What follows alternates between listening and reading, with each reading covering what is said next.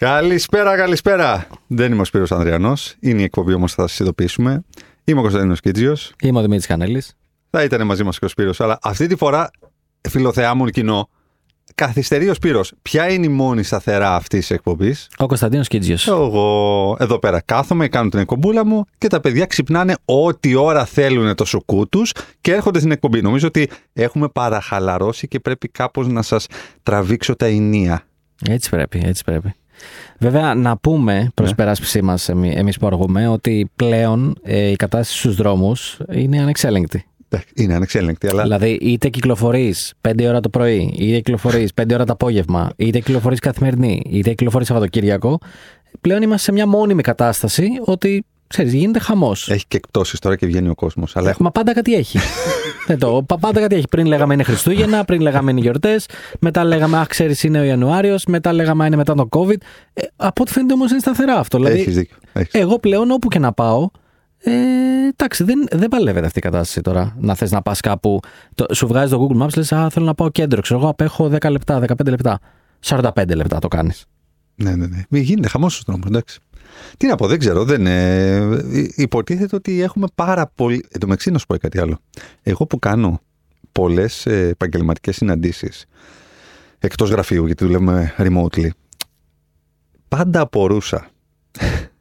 Όλος αυτός ο κόσμος, ένα, που πηγαίνει, ειδικά τις καθημερινές και ώρες τύπου 11 με 3 θα σου πω. Mm. Και δεύτερον, ότι εγώ που κάνω αυτές τις συναντήσεις σε καφέ, φιλέ, είναι όλα γεμάτα. Yeah, και δεν είναι επαγγελματικές συναντήσεις. Ε, το βλέπω. Τι, και λέω. Πολλά ερωτηματικά, πολλά ερωτηματικά. Δηλαδή, πραγματικά μερικές φορές λέω, τι έχω κάνει; Δηλαδή, να σου πω κι αλλιώς. Στον δρόμο είμαι κολλημένος εγώ στην Κυφυσία. Εγώ έχω ένα άγχος δηλαδή μες στο μάξι. Τι εννοώ; Θα απαντάω στα email, θα απαντάω σε κλήσει για να πάω στο επόμενο ραντεβού κτλ. Βλέπω κόσμο και γυρνάω και κοιτάω δίπλα μου που είναι φίλε Γιόλο. Δηλαδή θέλω να σου πω, βλέπω τον άλλον που είναι αγχωμένος ή που είναι ντυμένος. Ναι, ναι, ναι, για δουλειά. Ναι. Και λέω όλος αυτός ο κόσμος. Κοιτάς δίπλα σε το παράθυρο και βλέπεις τον άλλον να τραγουδάει high five, ναι. ξέρω τι ζητάω, ας πούμε. και λες, μα τι γίνεται; Από πότε είναι αυτή η εφημερίδα; ε, θα σου πω κάτι. Πήγα προχθές, μου ζήτησε μέσα στη βδομάδα η κοπέλα μου, μου λέει θέλω μια χάρη. Της λέω πες. Για να λέει χάρη, ξέρεις, είναι κάτι μου οδήγηση. Μου λέει θέλω να έρθεις να με πάρεις και να πάμε προς ε, βόρεια, στο εμπορικό εκεί στο Golden, να αλλάξω ένα μπουφάν που είχα πάρει. Λέω, OK. Okay. Η κοπέλα μου δουλεύει κέντρο, έτσι. Λέω, ακούγεται εύκολη αποστολή. Λέω, είναι καθημερινή, είναι απόγευμα, είναι με after work ώρα. Ε, δεν θα έχει κίνηση.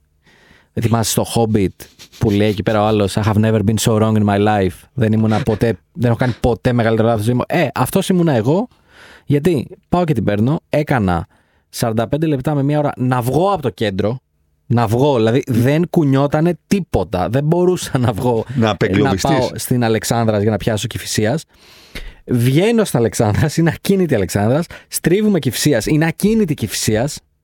Και όταν λέω ακίνητη, δεν μιλάω τώρα ήταν ακίνητη μέχρι πανόρμου.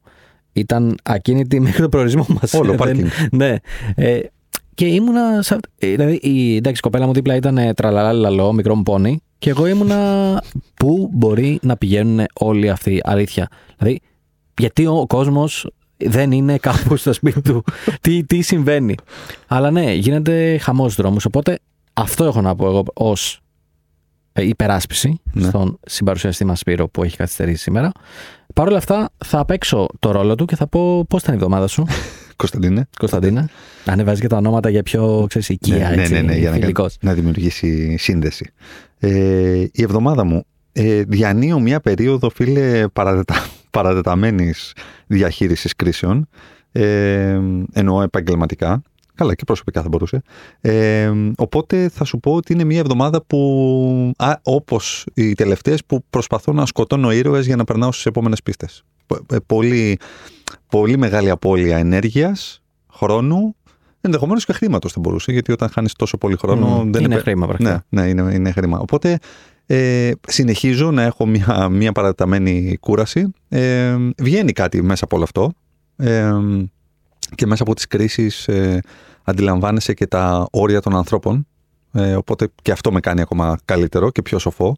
Αντιλαμβανόμενος ε, ποιους έχω δίπλα μου, ε, με ποιους μπορώ να, να πάω στο, στο επόμενο βήμα, πώς αντιδρούν οι άνθρωποι σε συνθήκες που δεν είναι ε, οι φυσιολογικές και πρέπει να αντιμετωπίσεις κάτι και να συνασπιστείς. Ε, οπότε θα σου πω κάπως έτσι, με πάρα πολλή κίνηση στους δρόμους, το κυριότερο αυτό, και αυτά, αυτά θα πω. Αυτά θα μοιραστώ. Έχω και κάτι άλλο να μοιραστώ, αλλά δεν είμαι ακόμα έτοιμος. OK. Okay. Okay. Ε, ευχαριστώ που ρώτησες, θα πω και για μένα. λοιπόν, ε, Συγγνώμη, αλλά με κέρδισε αυτό που πίνει ο. Καλά, δεν έχουμε πει ποιος είναι στην κονσόλα κτλ. Δεν είμαστε πολύ καλοί ε, οικοδεσπότες, νομίζω. Ε, μας έχει πάρει το, το ρόλο σπίτι. Καλά, μόνοι μας είμαστε γι' αυτό. δεν, ε... δεν έχουμε Γιάννη Μεϊδάνη πίσω από τις κάμερες, δεν έχουμε Σπύρο. Δεν έχουμε όμως Θάνο Μπούπα, τον πρίγκιπα. Ε, να σου πω, πρίγκιπα, τι, τι πίνεις τώρα, βλέπω εκεί πέρα. Το νοτικό. Το νοτικό. Βιταμινούλες. Τι, τι έκανες το βράδυ; Τίποτα όλα καλά, εντάξει. Καταλάβατε. Για πάμε. Λοιπόν, η εβδομάδα εγώ έχω να πω το εξής. Για, για όλη την αρχή του έτους, το πρώτο τρίμηνο, όπως διαμορφώνεται, δεν έχει υπάρξει κενό. Δεν έχει υπάρξει κενό. Δηλαδή, θυμάμαι τον εαυτό μου πέρσι να είμαι. Εντάξει, τώρα μετά τις γιορτές πέφτει λίγο η δουλειά μέχρι να ξαναμπούμε σε ρυθμούς, μέχρι να ξανακάνουμε πράγματα. Υπάρχει λίγο έτσι μία αδράνεια. Ε, υπάρχει λίγο να ξαναμπούμε σε αυτό το να τελικιάσουμε. Δεν φρενάραμε ποτέ. Ποτέ. Ποτέ δεν φρενάραμε. Δεν ξέρω, οι γιορτές ήταν απλά περάσανε είναι snap. Δεν, σαν να μην είχαμε Χριστούγεννα ήταν φέτος. Πέρσι δηλαδή. Και νιώθω ότι πάμε όλοι τελικιασμένοι, γιατί και με όποιον μιλάω είναι στη τρέλα. Αυτό πήγα είναι να σου πω. Όλοι στη τρέλα. Ότι πάμε τελικιασμένοι χωρίς να ξέρω το λόγο. δηλαδή, εγώ είμαι σε φάση, OK, okay, μήπως αυτό να το κάνουμε σε δύο μήνες. Τύπου, φρενάρω τις δουλειές. Δεν είναι ανάγκη να τα κάνουμε όλα τώρα. Σταματήστε να κάνετε σαν παλαβοί. Όχι, πρέπει να γίνουν τώρα, όλα να γίνουν τώρα. Γιατί, για, γιατί τους λέω, υπάρχει κάποιος στόχος; Όχι. Απλά πρέπει να γίνουν τώρα. Και όσο πάει αυτό, είμαι σίγουρος ότι αυτό οφείλεται σε μία αδράνεια που υπήρξε πέρσι με αυτό που έγινε με τη Ρωσία και την Ουκρανία που λίγο η αγορά σε οποιοδήποτε industry θεωρώ πάγωσε λίγο άσε λίγο να δούμε πώς θα πάει αυτό, ας να δούμε τι θα γίνει και συνεχίσαμε λίγο αδρανείς για μερικούς μήνες ότι τρέχω πράγματα, δεν τα τρέχω στο maximum αλλά τρέχω πράγματα, κάνω κινήσεις, δεν τις κάνω στο maximum γιατί φοβάμαι μη συμβεί κάτι και νομίζω ότι κάπου από καλοκαίρι, Σεπτέμβρη και μετά, όλο αυτό έχει πέσει ντόμινο και είμαστε όλοι τελικιασμένοι και πάμε τελικιασμένοι. Ναι, και βλέπω γενικότερα και μια αγωνία στις εταιρείες ε, για πάρα πολλά πράγματα. Μια αγωνία να αποδείξουν ότι κάνουν πράγματα. Ε, μια αγωνία να δείξουν ότι είναι εκεί. Μια αγωνία να δείξουν ότι είναι παραγωγική. Και να σου πω την αλήθεια, επειδή μιλάω με πάρα πολλές εταιρείες. Καλά, προφανώς κανείς δεν μου λέει ότι. Μπορεί να είναι και μόδα βέβαια λίγο. Τύπου πόλεμος, χαμός, ας πούμε κτλ. Μερικές φορέ. Κι να κάθεται. Πιστε, πιστεύω το 80%. Μερικές φορές νιώθω ότι κάποιοι είναι και λίγο. Ξέρεις, ε, drama queens ή kings ή whatever. Ε, αλλά δεν ξέρω. Δεν ξέρω αν αυτό έχει κάποιο τέλος. Νομίζω, ότι είναι, νομίζω ότι είναι αυτό το, οποίο, το λεγόμενο το infinite game. Το οποίο είναι απλά κάνεις, διαιωνίζεις την ίδια κατάσταση ξανά και ξανά και ξανά. Δηλαδή, οι ρυθμοί είναι εκεί και όποιος μπαίνει μέσα σε αυτόν τον κικαιώνα των πραγμάτων, καταλήγει να δουλεύει πάνω κάτω με αυτούς τους ρυθμούς. Δηλαδή, δεν έχω δει κάποιον να μου πει: Ναι, ρε, εσύ κάνουμε τόσα πολλά πράγματα, αλλά έχω μια τέτοια ισορροπία ζωής. Ε, μπορώ να πάρω και μια μέρα off, ας πούμε, για παράδειγμα, χωρίς να με ενοχλήσει κανείς και σαν να μην τρέχει τίποτα. Ναι, νιώθω, ότι, νιώθω ότι με κάποιο τρόπο ο ένας ζομπάρει τον άλλον και όλοι μαζί τρέχουμε σαν, σαν ακέφαλα κοτόπουλα. κοτόπουλα. Ναι, ε, Κάπως έτσι νιώθω. Ένα zombie nation. Ε, μια zombie nation φάση. Ωραίο το οποίο, Ναι, πολύ ωραίο. Ε, αλλά δεν. ξέρεις κάτι. Θα πάμε, στην, θα πάμε σε αυτό το οποίο λέγαμε και τις προάλλες, ότι γίνονται πράγματα και εκτός Αθηνών ε, και παραγωγικά και δημιουργικά κτλ. Τα οποία όμως δεν αντιμετωπίζουν ακριβώς το ίδιο πράγμα και αυτή την τρέλα. Νομίζω ότι το πλαίσιο το οποίο έχει δημιουργηθεί είναι ένα πλαίσιο τρέλας. Με ρυθμούς οι οποίοι είναι συγκλονιστικά γρήγοροι. Και επειδή καταναλώνουμε και πάρα πολύ περιεχόμενο και βλέπουμε και πάρα πολύ κόσμο και εκτιθέμεθα σε πάρα πολλή πληροφορία η οποία μας λέει Ω, έγινε και αυτό, έγινε και αυτό, έγινε και αυτό, έγινε και αυτό. Οπότε τρέχεις πίσω από όλο αυτό το πράγμα, όποια και είναι η εργασία σου, όποια και είναι η ασχολία σου, να τρέξεις να προλάβεις να κάνεις πράγματα. Να τρέξεις να προλάβεις να, να πιάσεις το, το στόχο. Να τρέξεις να προλάβεις να πιάσεις τα KPIs ακόμα πιο γρήγορα, ακόμα πιο σύντομα. Και νομίζω ότι όλο αυτό καταλήγει να είναι. Τι να πω. Κάπως εθιστικό, αλλά με την κακή έννοια. Δηλαδή, νιώθεις κάπως εξάρτηση. Δηλαδή, όταν φτάνεις στο σημείο να, να τσεκάρεις, ας πούμε, και 11 και 12 και 1 η ώρα το βράδυ τα email σου Μμ. και να μπαίνεις και στην. Ε, πώς πω, να προκαλείσαι και να σε ερεθίζει το να απαντήσεις εκείνη την ώρα μόνο και μόνο για να βγει το task από πάνω σου. Αλλά να μην σκέφτεσαι ότι αυτό το πράγμα σε κουράζει και ότι. Γιατί καταλήγει να είναι και μέσα στην ημέρα. Όπως λες ότι είναι αέναο, είναι αέναο και μέσα στην ημέρα σου. Με- δηλαδή, εγώ θα απαντήσω και 10 η ώρα το βράδυ και 10 η ώρα το πρωί. Οπότε αυτό δεν σταματάει κάπου. Οπότε έχουμε χάσει, ρε φίλε, την ισορροπία μας. Εγώ αυτό πιστεύω γενικότερα στο business. Και το οποίο είναι OK εάν μπορείς να του βάλεις ένα όριο. Αν δεν του βάλεις όριο, θα έρθει και θα στο βάλει μάλλον το ίδιο στο σώμα. Και αυτό θα είναι τραυματικό. Κακό. Και αυτό το λέω γιατί πα- ε, μέσα στην εβδομάδα έμαθα για τρία burnouts ε, π- πολύ γνωστών ε, ανθρώπων κτλ. Με κανονικό όμως, ε, δε- όχι απλά κουράστηκα. Τύπου τέλος. Δεν υπάρχει τίποτα, είμαι ξάπλα, δεν μπορώ καν να σηκωθώ. Πρέπει να. Δηλαδή σε έναν ήρθε το, το στενοφόρο και τον πήρε για να τον πάει μέσα. Καλά πήγε αυτό. Ωραία. Επίσης, ξέρεις τι άλλο. Έτσι όπως λες τι ταχύτητε και αυτά, ξέρεις πώ το πρόσεξα. Ότι στη εβδομάδα που πέρασε ήταν το Αγίου Βαλεντίνου και Τσικνοπέμπτη. Μμ. Και παρατήρησα ότι και τις δύο μέρες δεν ήμουνα στο. Καλά, δεν ήμουνα στο mood γενικά για τίποτα λόγω της δουλειάς. Αλλά δεν ήμουνα και στο mood. Ωραία, τώρα έκλεισε η δουλειά. Πάμε να τσικνήσουμε. Μμ. Κατάλαβες ότι δεν μπορώ λόγω της ταχύτητας και αυτής της τρέλας και της παράνοια που συζητάμε, δεν μπορώ να βάλω τα κουτάκια μου και να πω: Ωραία, σχόλασα από τη δουλειά. Πάμε να τσικνήσουμε. Όλα σούπερ κτλ. Ναι. Είναι γενικά μία παράνοια. Είναι μια παράνοια. Ε, και ε, live, ε, παιδιά, ό, όπως είμαστε, ανοίγουν την πόρτα στο στούντιο και μπαίνουν μέσα. Η, η, η αγαπητή ομάδα των, των Men of Style. Γιάννης Μεϊδάνης πίσω από τις κάμερες και Σπύρος Ανδριανός. Σπύρο, ε, μεγάλη τι έγινε; Να πάρω τη θέση μου να τα απαντήσω όλα. Σε, το πάπλωμα ήταν βαρύ, έτσι; Ε, ε, ή, ή, ή, πρόσεξε, εγώ... είχα, ε, είχα υψίστης εθνικής σημασίας αποστολή. εθνική σημασία, άμα είναι για τη χώρα Παναγία μου, ε, για την, η πατρίδα πάνω απ' όλα. Για διάλειμμα, τι είναι. Πηγαίνουμε για διάλειμμα; Πηγαίνουμε για διάλειμμα να, να, καλ- να καλουπώσουμε τον, ε, το Σπύρο στη θέση του και ερχόμαστε και οι τρεις μαζί. Ε, 989 Αλφα. Στο με φόρα. Με φόρα ερχόμαστε. 989 Αλφα Radio. 989 Αλφα Radio, επιστρέψαμε. Είναι η εκπομπή, θα σας ειδοποιήσουμε και με Σπύρο Ανδριανό Ε, αυτή τη φορά. Εντάξει. Αυτό το τέρτο μάλλον και με Κωνσταντίνο Κίτζιο και Δημήτρη Κανέλη. Συγγνώμη, παιδιά, εμένα μου στείλανε μηνύματα όσο μιλούσατε. Με κακολογούσατε, έλεγαν. Ναι, καλά. Εντάξει. Δεν μπορώ να. Μια φορά άργησα. Δεν- Δεν έχω λείψει από 50 επεισόδια ούτε ένα λεπτό. Ναι. Ή- Ο μόνος είμαι. Το συμφωνούμε όλοι; Ούτε ο Κωνσταντίνος έχει λείψει. Ούτε εγώ. Δεν ήταν άρρωστος ο Κωνσταντίνος ρε δύο μέρες. Α, τι εννοείς, ρε φίλε; Πω, πω, τι, Καλά, τι ρε, χτύπημα φίλε. κατά τη ζώνη είναι όχι, αυτό; περίμενε. Συγγνώμη, η- η έλλειψη, έλλειψη κάποια λεπτά την εκπομπή; Εγώ ποτέ. Πω, απίστευτος. Με- και, και Απίστευτος. με πιάσατε. Μένω- Και με, συγγνώμη, σας παρακαλώ. Και με πιάσατε, με κακολογήσετε επειδή άργησα ένα ακαδημαϊκό δεκάλεπτο. Το ακαδημαϊκό είναι τέταρτο. Ούτε, ούτε Το τέταρτο. ακαδημαϊκό δεν δεν το κάνουμε ό,τι Ούτε θέλουμε γενικά. τέταρτο. Είναι τέταρτο το ακαδημαϊκό. Δεν μπορείς να το πεις ακαδημαϊκό Ούτε πεντάλεπτο. τέταρτο. Ωραία. Αλλά αυτοί είστε, που λέει και ο σύντροφος. Καλά, απίστευτος έτσι. και Εδώ μια που το πήγατε. στην- Όχι, συγγνώμη, Απίστευτος. συγγνώμη. Δεν είναι- συγγνώμη. Δεν φα- τελείωσα. Φάνηκε, εδώ πέρα φάνηκε η σκληρή πλευρά του Σπύρου ως εργοδότης, να ξέρεις. Έτσι, έτσι. Ακριβώς. Αυτός είναι κατά βάθος. Δεν έχεις δει τίποτα ακόμα. λοιπόν.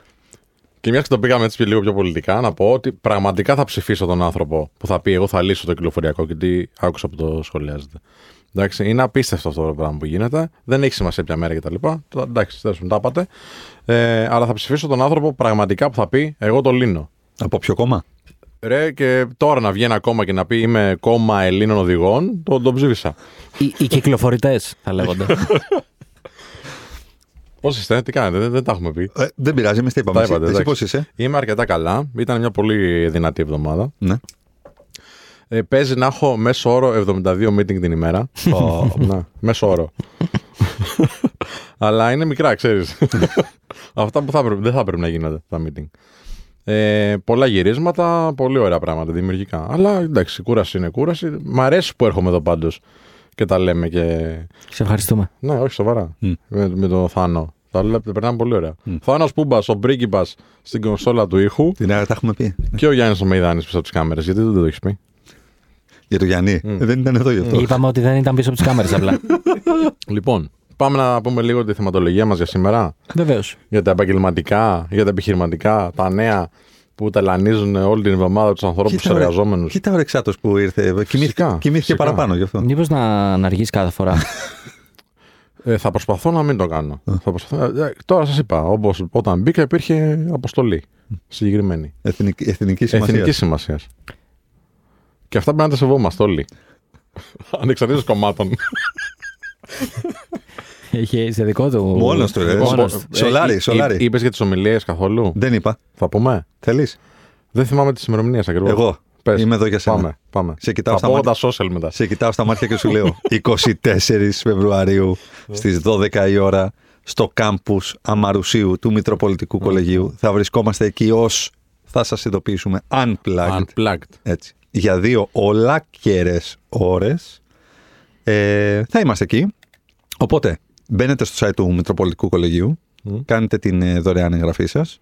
Είναι για φοιτητές, για α, αποφύτους του Μητροπολιτικού και για όλο το ευρύ κοινό. Οπότε, Για όλους δηλαδή. Ναι, σωστά. Επειδή είπες τρεις κατηγορίες. Είπα τρεις κατηγορίες γιατί την προηγούμενη φορά είπες Α, δηλαδή μπορεί να έρθουν εκεί απ' έξω. Και λέω ναι, είναι και για τους μέσα του Μητροπολιτικού και για τους απ' έξω. Σωστά. Όλοι χρειάζεται να κάνουν μια προεγγραφή δωρεάν. Ε, και είναι first come, first served. Έτσι. Είναι μέχρι να, να γίνουν sold out οι θέσεις. Οπότε Που θα μην, γίνουν άμεσα. μην περιμένετε 23 του μηνός να κάνετε εγγραφή, γιατί μπορεί να μην μπορείτε να κάνετε. Ε, εκεί είναι λοιπόν η πρώτη ε, δημόσια και διαζώση εμφάνισή μας. Και για όσους χάσουν τη συγκεκριμένη, δεν μπορούν, ή για όσους θέλουν να μας ξαναδούνε γιατί είναι αχόρταγοι ή αχόρταγες, στις 10 Μαρτίου. Ή δεν μας χορταίνουν γενικά. Ναι, Γιατί είμαστε εμείς εξολάτευτοι. ναι, αυτό. Men of narcissism. Πρέπει, όχι, πρέπει να είναι όλα από S. Α, Οπότε θα το πούμε Men of Sarcasm. λοιπόν, Η και δεύτερη; η δεύτερη Έλα, είναι γιατί έχουμε τώρα εδώ Δεκ- τον αστεία τώρα. 10 Μαρτίου, 10 Μαρτίου στο Ζάπιο Μέγαρο, στα Talent Days του College Link. Θα βρεθούμε εκεί την Παρασκευή στις 4 η ώρα το μεσημέρι και για 90 λεπτά τουλάχιστον μέχρι τις 5.30. Σε ένα άλλο α, θα σας ειδοποιήσουμε Unplugged. Πάμε στοίχημα ότι θα είναι παραπάνω. Δεν ξέρω.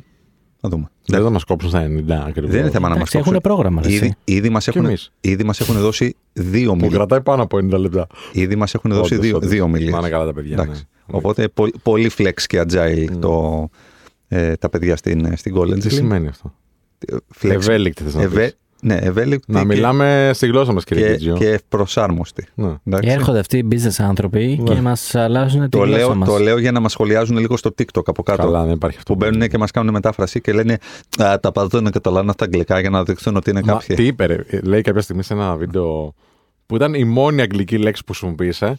Ήταν full το party. Ποιος εσύ το είπες, εγώ το θυμάμαι ποιος το είπε. Ήταν full το party. Η μόνη αγγλική έκφραση. Full το party που το λέμε στην καθημερινή. Και ο άλλος από κάτω το έκραζε. Δεν μπορείτε να πείτε γεμάτο. Τι το party, ξέρω όχι, εγώ. δεν τι, μπορούμε. Το όχι, δεν πανηγύρι, πώς Δεν το μπορούμε, πεις. όχι, δεν μπορούμε. Βγες, ε, εκτός, έφυγες. Τι να πω, ρε. παιδί. Next. Εντάξει, Thank you, παιδιά, next. Είπαμε, όχι. Κοίταξε, εγώ καταλαβαίνω, συμφωνώ με μερικούς ανθρώπους.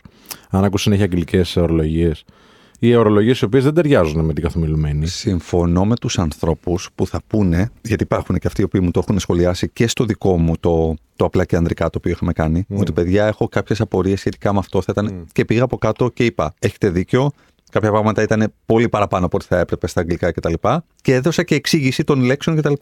Ο άλλος όμως που μπαίνει απλά για να κράξει και να πει ότι και καλά το παίζω κτλ. Δεν το παίζω. Απλά επειδή δουλεύουμε στο, στο- στην αγορά, μιλάμε με εταιρείες και πάρα πολλές φορές όλοι αυτοί οι όροι είναι στα αγγλικά η απόδοσή τους και η χρησιμοποίησή τους η καθημερινή, έτσι μας έρχεται και μας βγαίνει. Οπότε Είναι στην είμαστε, καθημερινή χρήση ακριβώς όπως το λέω. είμαστε στο ραδιόφωνο, είμαστε όσο πιο αφιλτράριστοι γίνεται και τα λέμε πραγματικά σαν να είμαστε σε μια παρέα. Αν χάνεις όλο το νόημα από δύο λέξεις αγγλικές που θα πω, τότε εντάξει, OK, my bad, συγγνώμη, mea culpa. Επίσης, όπως γνωρίζετε πολύ καλά και οι δύο, υπάρχουν και πάρα πολλές εταιρείες που σε όλα τα communications τους, δηλαδή στις επικοινωνίες τους, ε, χρησιμοποιούν αγγλική γλώσσα. Μόνο. Ναι, δεν.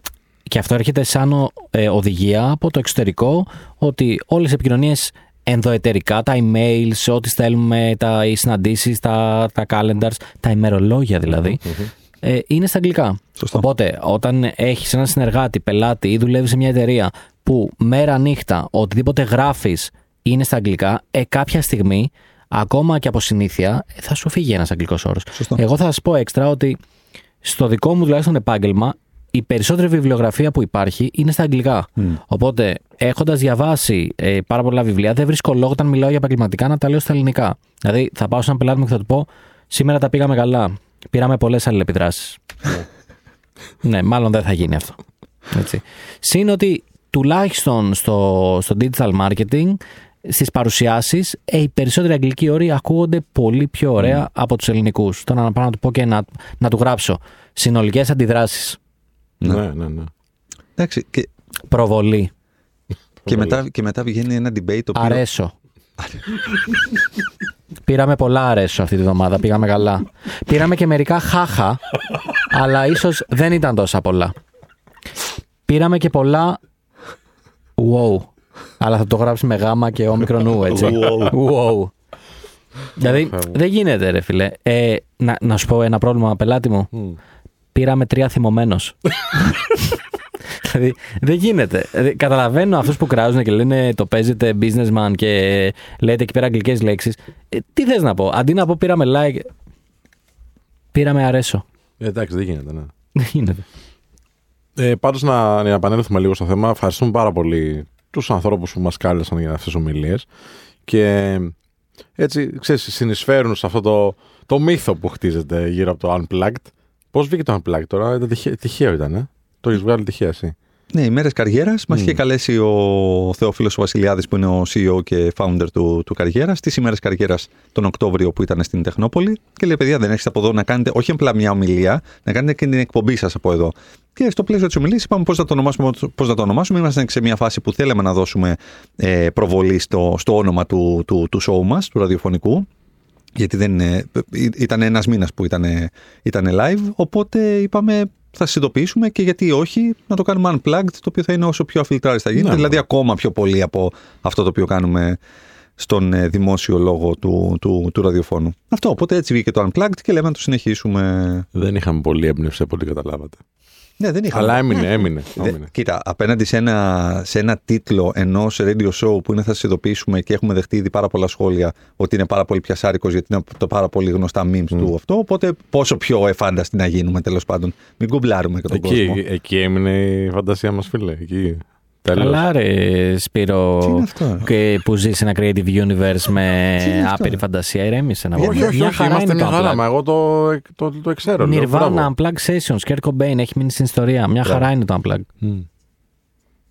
Εντάξει. Ωραία, μια χαρά. Πάμε σε Θέλεις διάλειμμα. διάλειμμα από Είναι, τώρα; είναι όντως μια Κάτσε, χαρά. μόλις Σε άρχισα. βλέπω, μου- σε βλέπω να αντιδράσεις πολύ. Όχι, είναι, ξέρεις, δεν έχω πια ακόμα όλο τον καφέ μου που μου πήρατε. Ευχαριστώ πάρα πολύ. Α την πετάξω μένα. Πάμε σε ένα διάλειμμα να πιω λίγο καφεδάκι με δύο, δύο γουλίτσες. Για πιέστε τον. 989 Αλφαρέντιο, επιστρέφουμε σε λιγάκι. Ναι, ναι. 989 Αλφαρέντιο, επιστρέψαμε. Μπαίνουμε στο τρίτο μέρος της πρώτης ώρας της εκπομπάρας μας. Θα είμαστε μαζί μέχρι τις 3. Μπορείτε να μας στείλετε τα μηνύματά σας στο ε, info συγγνώμη, στο notifyshow.gmail.com Μπορείτε να μας στέλνετε τα DM σας στο Notify Show στο Instagram Μπορείτε να μας παρακολουθείτε στο YouTube και στο TikTok στο Notify Show ή θα σας ειδοποιήσω όπως και να το ψάξετε θα σας α, βγάλει το σωστό αποτέλεσμα να κάνετε και like, να κάνετε και follow και αν έχετε χάσει κάποιο κομμάτι της εκπομπής, αν θέλετε να το ξανακούσετε ή αν έχετε χάσει ολόκληρη την εκπομπή μπορείτε να την ακούσετε και στο α, μ, ε, Spotify, στο Apple Podcast, στο Google Podcast και νομίζω από σήμερα ξεκινάει και επανάληψη βραδινή. Άρε, φίλε. Ε, Ναι. ε είδες. Πολύ καλή κίνηση.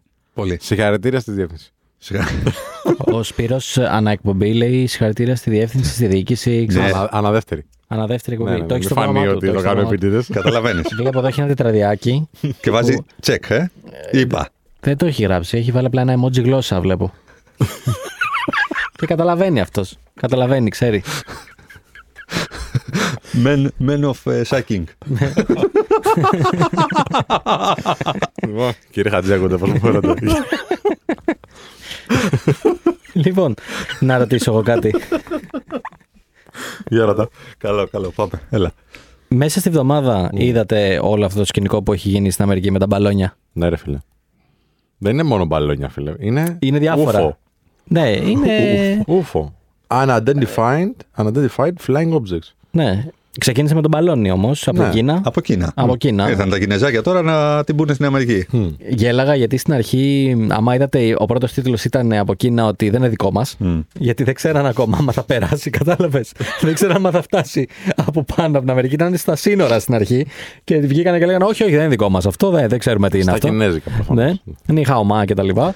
Και μετά από μερικές ώρες, ξέρετε κάτι, ναι, τελικά είναι δικό μας. Ναι. Έτσι όπως το βλέπουμε από εδώ. από αυτή τη γωνία. Δηλαδή, μιλάμε για εντελώς σουρεάλ σκηνικά τώρα. Και όταν τα σκέφτεσαι αυτά και λες, οκ, μιλάνε τώρα κράτη μεταξύ τους και μιλάνε έτσι. Ε, μετά εντάξει, μην, μην έχεις πολύ ελπίδα γενικά Ναι, για το εντάξει. πώ. Μετά σας περάσουν τα- οι αγγλικοί όροι που λέμε Ναι, εμείς. δηλαδή. Και οι Αμερικάνοι, άλλοι σουρεάλοι Αμερικάνοι, που στην αρχή είπαν δεν υπάρχει απειλή, όλα οκ. Μετά ήταν εντελώς πρόεδρος σε Θεσσαλικού η φάση. Μετά οι Κινέζοι είπαν είναι για τον καιρό αυτό. Δεν είναι κατασκοπευτικό. Είναι για τον καιρό, ξέρω εγώ, δε- για να βλέπουμε τι καιρό έχει.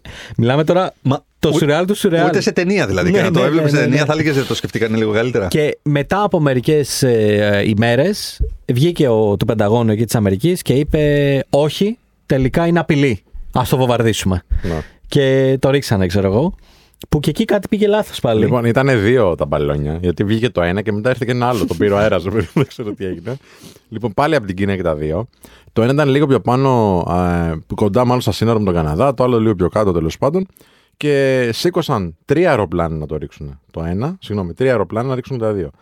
Το ένα πήγε, το έριξε με τη μία. Το άλλο πήγε, αστόχησε και, ήρθε, α, και έφυγε ο πύραυλος. Έπεσε σε μια λίμνη εκεί πέρα στη, κοντά στον Καναδά. Και το, το, ήρθε το τρίτο να το ρίξει. Ε, τι γίνεται τώρα; Σου λέει ότι ο κάθε πύραυλο αυτός κόστησε 400.000 δολάρια. δηλαδή ο άλλος αστόχησε και έχασε, ας πούμε, τι να πω, τρία διαμερίσματα. Γι' αυτό μην νιώθετε άσχημα άμα κάνετε μια βλακεία στη δουλειά σας. δεν υπάρχει κανένα πρόβλημα, παιδιά. Ανέβηκε λέει ένα F22, μετά δύο F16, κάτι τέτοιο ρε παιδί μου. Που το F22 υποτίθεται είναι μεγαλύτερης ε, τεχνολογίας από, το, από τα, τα F16. Ε, το F22 ευστόχησε. Το F16 αστόχησε το κομίρικο. να, να πω κάτι τώρα. Σκέψτε τώρα ότι πέρσι βγήκε το Top Gun, έτσι. Και λέγαμε τι ταινιάρα, τι τρέλα, ναι, Αμερική, USA Forever και τι κάνουν. Ο άλλος πολεμάει τα 5G, ξέρω εγώ, τα καινούργια τα αεροπλάνα με το παλιό και πω πω οι Αμερικάνοι πιλότοι πρέπει να είναι καλύτεροι. Meanwhile, στην Αμερική, ένα ακίνητο μπαλόνι και ο άλλος αστοχή. δηλαδή, bro, δηλαδή, πιστεύω ο Tom Cruise πρέπει μόλις το διάβασε να έκανε facepalm, να ήταν σε φάση για όνομα του Θεού. Αφήστε εμένα να πάω. που έχει και διπλώμα πιλότου. να πούμε. λοιπόν, ο- να πούμε ότι ο πύραυλος ήταν ο AIM 9X Sidewinder και όπως είπαμε πριν, ο, κα- ο καθένας κοστίζει περίπου 400.000 δολάρια. Δηλαδή για ένα πύραυλο, μία φορά θα το ρίξει. Τίποτα. αυτό. Ναι. Απίστευτο, μισό εκατομμύριο σχεδόν, φίλε. Ναι, γιατί προφανώς οι προμηθευτές που τα πουλάνε λένε κοστίζει τόσο γιατί πιστεύουμε ότι θα πετύχετε κάτι. Και Πού να φανταστούν οι άνθρωποι. Εν τω μεταξύ, λέει ότι όσο στήχησε η, η κατάρριψη, άλλο τόσο στήχησε και να το ψάξουν στη θάλασσα που έπεσε στη λίμνη και να για το τα- ανασύρουν. Ναι, ναι, ναι, ναι, ναι. Σωστό. Που ήταν άλλο τεράστιο κόστος. Και απ- ρε φίλε, να σου πω κάτι τώρα, πώς μπορεί να τους έφυγε το μπαλόνι αυτό; Δεν έχει κάποια. κάποια τελ... Κάπως να το χειρίζονται. Πάντως διάβασα ότι ο υπεύθυνος από πλευρά Κίνας που ήταν εκεί πέρα για αυτήν την υπηρεσία ότι έφυγε βράδυ. Ναι, το μπαλόνι ή αυτός. Αυτός, αυτός. Αυτός, αυτός. Κατάλαβα. Ε, Με ότι- ορολογία το πες, ναι, το πιάσα. Ναι. Ε, παράλληλα, ε, μάλ- μέσω αυτών, το, το φεύγεις σημαίνει απολύθηκε, φας να πεις. Ναι. Ή έφυγε εντελώς από την Κίνα. Όχι, ρε, το, αυτό, που Εξορία, λέμε, γιατί είναι και απολύθηκε. περίεργο το καθεστώ. αυτό που λέμε έφυγε νύχτα είναι, τι ξέρεις, φυλάκια. Ναι, Σιωπη, σιωπηρή απόλυση, καθαίρεση και παροπλισμός. Πα, Λοιπόν, στα παπα. βάσει αυτών τώρα, επειδή έχουν εμφανιστεί, λέει και κάτι στη Ρωσία, εμφανίστηκε ένα αντίστοιχο στην Κίνα κτλ. Μάλλον λέει, υπάρχει, υπάρχει μια συνωμοσία, μια συνωμοσιολογία μάλλον, α, ότι είναι ούφο αυτά. Δηλαδή το κάνουν για να κρύψουν κάποια sites, κάποια, κάποιες εμφανίσεις και άλλων υπτάμενων αντικειμένων που δεν ξέρουν την ταυτότητά τους, που μπορεί να είναι γήινα, έτσι προφανώς. Ε, και επειδή εμφανίζονται πάρα πολλά, βγαίνουν αυτά τα λίγα, έτσι ώστε να πάρουν την προσοχή του κόσμου από τα σημαντικά ε, sightings και να ασχοληθούν με αυτά. Ποιος το λέει αυτό; Υπάρχουν τέτοιε συνωμοσιολογία. σε- συνωμοσιολογία. Α, εντάξει. Ε, Δεν υπάρχουν κάποιοι συγκεκριμένοι. Ναι, κατάλαβα, ναι. Δηλαδή, άμα το γκουγκλάρεις, ας πούμε, για, τα, για UFO και Αμερική και την συγκεκριμένη ημερομηνία, ε, μάλλον το 23, θα σου βγάλει πάρα πάρα πολλά. Μμ. Και κάποιοι λένε ότι σιγά σιγά μας φέρουν σε μια διαδικασία να αρχίσουμε να νιώθουμε καλά με το ότι μπορεί να υπάρχουν ή εξωγήινοι ή τέτοιου είδους αντικείμενα τα οποία ίσως δεν τα έχουμε συνηθίσει ακόμα να τα βλέπουμε. Υπάρχει, σε αυτή τη θεωρία που λες, υπάρχει να ξέρεις πάρα πολύ τροφή μέσα, γιατί είχε βγει πρόσφατα. Ε, κάποια στιγμή, άμα θυμάσαι στο κινηματογράφο, έγινε ένα peak με ταινίες για το διάστημα.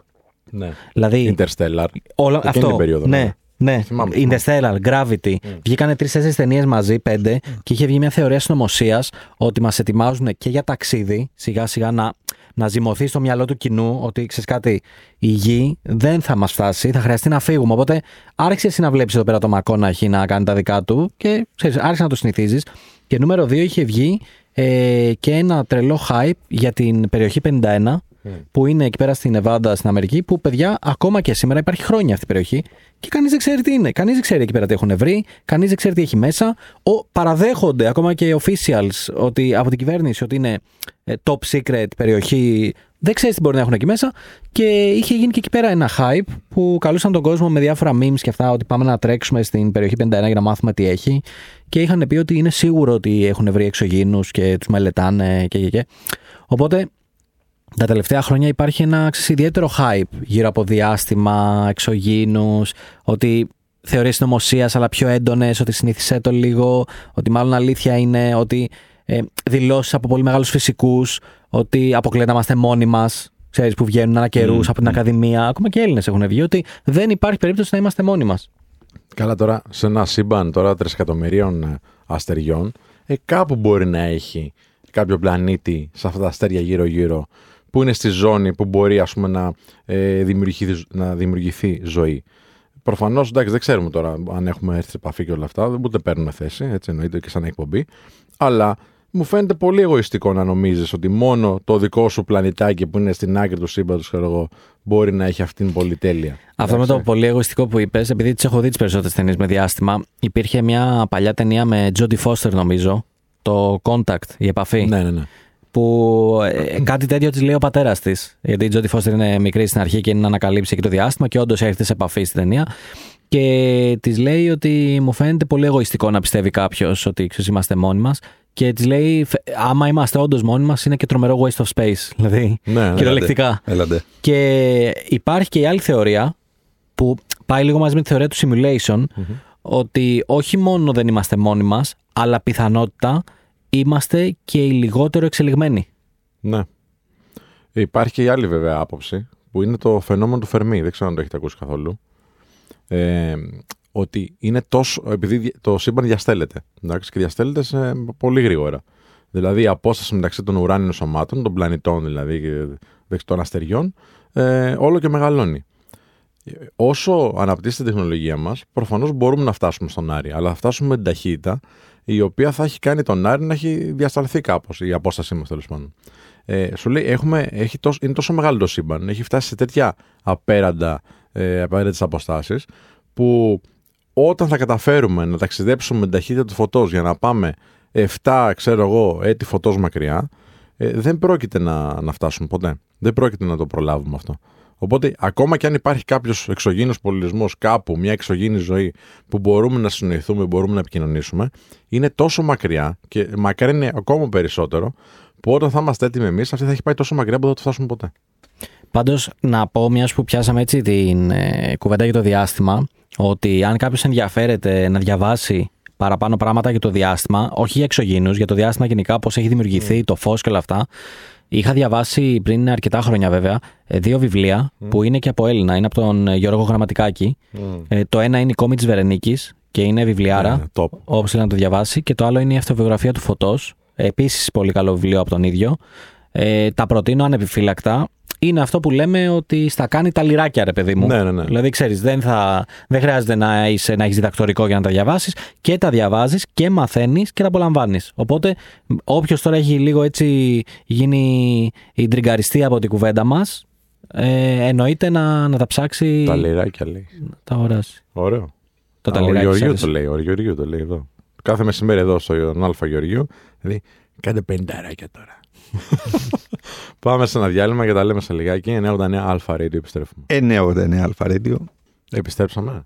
Είναι η εκπομπή, θα σας ειδοποιήσουμε; Γιατί, ε, σαν να κόλλησες λίγο. Σε κοιτάω γι' Έχεις αυτό. άγχος. Όχι, δεν έχω Α. άγχος. Σε κοιτάω να δω αν το λέω καλά την εισαγωγή που γυρνάμε, επειδή το κάνεις εσύ συνήθως. Θέλω να δω αν το κάνω τόσο καλά Είσαι και, εκπληκτικός. και, Είσαι κάνω, εκπληκτικός. και κάνω mark το benchmark που έχεις βάλει, το οποίο είναι τόσο ψηλά που δυσκολεύομαι να το δω. Από σένα έχει βγει το benchmark, φίλε. Από μένα έχει πει το Ναι. benchmark. Για- Είδες, εγώ δεν λέω ποτέ ε, κακά λόγια για τους συνεργάτε μου, ειδικά φίλους. Ειδικά αυτούς που εκτιμώ. Α, δηλαδή εγώ άνετα. δεν λέω ποτέ κακά λόγια για, για καράφλε. Καταλαβαίνεις τον πόνο τους. ναι, ακριβώς. Ωραία. Λοιπόν, συζητούσαμε πριν για το διάστημα, για τα μπαλόνια και όλα αυτά. Δεν με ξέρει, φίλε. Συγγνώμη τώρα, πόσο να κόστησε το μπαλόνι αυτό; Πού να ξέρω, ρε Σπύρο. Εδώ, Ε, εδώ ήθελα θα, αυτό να θα ψάξω, έκανα εγώ. εκπομπή, θα συνειδητοποιήσουμε μαζί σου και με τον Δημήτρη Κανέλη, άμα ήξερα πόσο κοστίζει αυτό το μπαλόνι. Ε, μπορεί να το έγραφε κάπου, ρε. Να το διαβάσει. Γιατί ε, τώρα που ξέρεις τώρα που ξέρεις πόσο κάνει ο πύραυλος. Καλά, εκεί γέλασα πάρα πολύ. ναι, σε 400 χιλιάρια. Τέλος πάντων, αυτό που ήθελα να πω είναι ότι, οκ, ε, ο Tom Cruise, ας πούμε, ε, θα έλεγε face palm, «Α, τι γίνεται γιατί ε, δεν μπορούν να ρίξουν το, το μπαλόνι αυτό. Α, και θα πήγαινε να το κάνει ο ίδιος, φαντάζομαι, γιατί ξέρει κιόλας. Δηλαδή έχει, έχει οδηγήσει. Το έχει πει, ας πούμε. πολλές Πιλωτάρι, πιλωτάρι. Ναι. Και για όποιον δεν ξέρει, συζητάμε ουσιαστικά με σύνδεση της ταινίας ε, Top Gun Maverick, η οποία εκπληκτική ταινία, την έχουμε ξανασυζητήσει εδώ πέρα. Πάρα πολύ ωραία. Είδες ταινία. τι είπε ο Σπίλμπεργκ. Αυτό ήθελα να πω. Ναι. Είναι πολύ συγγνώμη. μεγάλη αλήθεια αυτό που είπε. Τι είπε ο Πες το, Spielberg Σπύρο. λοιπόν, τι είπε ο Spielberg σε μια συνάντηση που είχε με τον Tom Cruise μπροστά στις κάμερες είπε ότι ε, ο Tom Cruise και το Top Gun Maverick ουσιαστικά έσωσαν το Hollywood. Γιατί; Γιατί το Hollywood περνούσε μια πολύ δύσκολη περίοδο μετά τον κορονοϊό. Οι παραγωγές ήταν πάρα πολύ λίγες έως ανύπαρκτες και βγαίνει εν τέλει μέσα στον κορονοϊό να γυρίζεται μια ταινιάρα όπως είναι το Top Gun- το Top Gun Maverick που ο κόσμος είχε συνηθίσει να βλέπει τις ταινίες καινούριε από Netflix, από Disney κτλ. Εξαφνικά βγαίνει στο σινεμά μια υπερτενιάρα και σου λέει θέλω όλοι, θέλουν όλοι να πάνε να το δούνε. Και αυτό ουσιαστικά έφερε τον κόσμο ξανά στις αίθουσες, έφερε τον κόσμο στο να θέλει να απολαύσει τη συγκεκριμένη εμπειρία, γιατί είναι πολύ διαφορετική προφανώς. Και το καταλαβαίνουμε όλοι από το να το βλέπεις στο σπίτι σου, στο Netflix, ε, σε σχέση με το να πηγαίνεις στο σινεμά, να παίρνεις το popcorn σου, την παρέα σου και όλα αυτά. Και έφερε προφανώς άλλα έσοδα, σε άλλες προοπτικές εσόδων μάλλον, σε παραγωγές που θα βγουν απευθείας στο σινεμά. Επανέφερε ουσιαστικά, έφερε ένα φιλί ζωής, θα μπορούσαμε να πούμε έτσι ποιητικά, στο ε, περίεργο, αν θέλετε, ε, κόμμα που είχε πέσει το σινεμά και το Hollywood. Έτσι δεν Ισχύει. είναι. Ισχύει. Ειδικά για το σινεμά, μεγάλη αλήθεια. Εντάξει, παιδιά, τα σινεμά περάσανε πολύ δύσκολα με τον κορονοϊό, να τα λέμε αυτά. Και δεν είναι και, ε, πώς το πω, δεν είναι και μυστικό ότι κλείσαν πάρα πολλές αίθουσες. Ναι. Έτσι, και μιλάω, δεν μιλάω μόνο για, τα, για τις μεγάλες αλυσίδες. Μιλάω και- και για τα τοπικά πιο μικρές. σινεμά που έχουμε στις γειτονιές μας. Ξέρεις πώς να συντηρηθεί όταν. ε, που- και πού να φανταστούν οι άνθρωποι ότι Ναι, ρε, φίλε. κάποια στιγμή θα, σταματήσει, θα σταματήσουν να έρχεται ο κόσμος με οδηγία κιόλας. Αλλά να πούμε εδώ πέρα ότι εμένα με είχε συγκινήσει πολύ πριν βγει το Top Gun, ε, όταν είχε κυκλοφορήσει, δεν ξέρω αν το έχετε δει, ένα ηχητικό από τα γυρίσματα του Top Gun που ήταν ο Tom Cruise και στην ουσία κατσάδιαζε έναν εργαζόμενο της παραγωγής. Το είχατε δει αυτό; Είχε τη μάσκα; Ναι, Το έχει πει; Και το είχε έχεις πει, ναι. γίνει. Από σένα το μάθαμε Δημήτρη Κανέλη. Τέλεια. Είχε γίνει. ε, Δεν πρέπει να έχει γίνει, να το λέει μόνο ο Δημήτρης τώρα. όχι, ρε, εσύ, υπάρχει, υπάρχει. Αφού υπάρχει και ηχητικό που του φωνάζει και ακούγεται. Ε, πάει ο Σπύρος, ε, πάει να με βγάλει ότι διαδίδω fake news, ας πούμε. Λοιπόν, Μόνο fake έρευνες. με μία έρευνα που είχα δει. Πολύ γρήγορα στο κεφάλι μου. λοιπόν, το, με μία έρευνα που είχα δει είναι το αντίστοιχο των influencers. Πολύ με ρωτάτε. Ναι, ναι. είναι, είναι ίδια κλίμακα. Είναι ακριβώς εκεί. Ναι, και με είχε συγκινήσει γιατί τον, στην ουσία του φώναζε και δεν του φώναζε γιατί δεν έκανε κάτι καλά στη δουλειά του, δεν ήταν παραγωγικός. Του φώναζε ότι κυκλοφορείς χωρίς μάσκα και ρισκάρεις όχι να κολλήσεις σε μένα, του λέγε. Δεν με ενδιαφέρει. Ρισκάρεις όλη την παραγωγή Όλη την αυτή τη παραγωγή. στιγμή. Λογικό, λογικό. Και όχι μόνο. Το πρόβλημα ξέρεις ποιο είναι τώρα ότι. Ρε παιδί μου, δεν ήξερε ακόμα και ο, ε, και ο Tom Cruise, φαντάζομαι που είναι από τους παραγωγούς, δεν ήταν. Εννοείται. Ναι, ε, γιατί σε όλες τις ταινίες του νομίζω τις τελευταίες είναι παραγωγός, γιατί παίζει νόμο- μόνο αυτό που πιστεύει κιόλας, θεωρώ. Ε, δεν ήταν ότι. Ε, ήξερε ότι πώς θα πάει η ταινία. Γιατί όλοι τότε γνωρίζαμε ότι ξέρεις από εδώ και πέρα μάλλον ψιλοπεθαίνει το σινεμά. Μμμ. Αυτό είχαμε στο μυαλό μας. Οπότε ήταν και ένα μεγάλο ρίσκο επιχειρηματικό. Ήτανε, εντάξει, εγώ το έτυχε και το Maverick το είδα στην πρεμιέρα και, κυρίω- και στην avant premiere κιόλας που γίνεται γιατί με, με είχαν καλέσει. Παιδιά, εντάξει, εγώ έπαθα σοκ από την ταινία.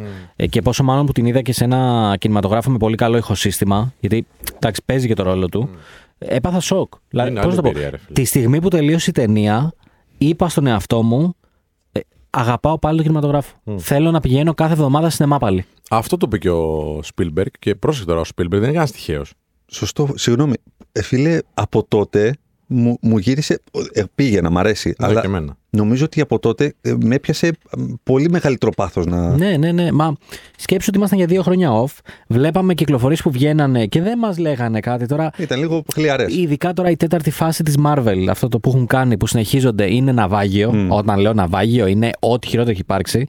Και το λέω γιατί πρόσφατα είδα και το Wakanda Forever, το οποίο, παιδιά, sorry για την παρένθεση, πραγματικά δεν βλέπετε η ταινία. Δεν βλέπετε. Και το, Thor- το Thor, καλά, το Thor το τελευταίο νομίζω ότι είναι σκετσάκι από το Saturday Night Live. Δηλαδή, λες, μήπως έχω βάλει άλλη ταινία κατά λάθος, μήπως πάτησα loop στο backstage. ε, Δεν είναι, είναι πάροντι όλη η ταινία. Γενικά, πολύ, πολύ κακές παραγωγές και τους έχουν κράξει και οι fans. Δηλαδή, δεν είναι ότι τα βγάζουμε από το μυαλό μας, αλλά Βγε- Βλέπαμε αυτές τις κυκλοφορίες όλοι ότι πω πω έχει όλο super hero movies, πω πω έχει αυτό, πω πω έχει. Κάποιες μη σκάγαν κάποια διαμαντάκια από εδώ και από εκεί, αλλά έλεγες εντάξει, δεν θα πάω τώρα σινεμά γι' αυτό. Και παιδιά, σκάει τώρα το Top Gun, βγαίνουν τα πρώτα reviews που είναι αποθεωτικά.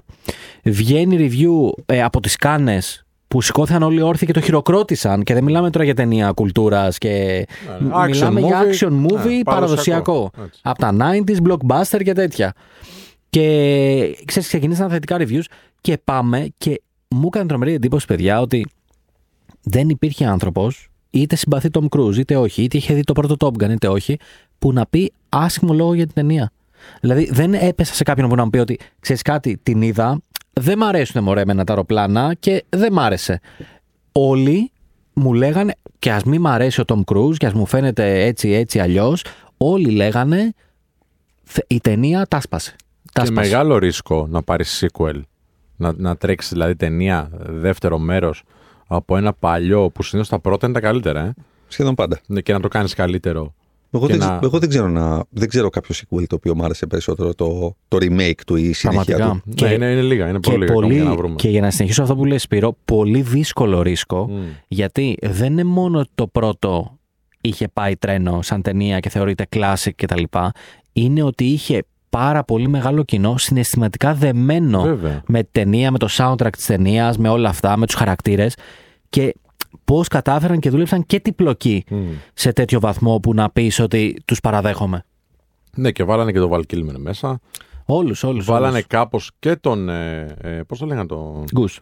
Τον Goose, ε, ξέρεις, μέσω του YouTube, Μμ. ότι η Γαλά συ- συνεχίζει κάπως Ναι, ναι, ναι, ναι. η παράδοση. Και την Τζένιφερ Και- Κόνελι ναι, και όλους. Ναι, βέβαια. Και γι' αυτό έφερε και 1,5 δις σε εισπράξει, έτσι. Είναι πλέον μέσα στην πεντάδα νομίζω. Αν όχι μέσα στην πεντάδα, μέσα στη δεκάδα από τα top box office ε, της ιστορίας. Και ήταν και αδιαφινο... α, α, α, συγγνώμη.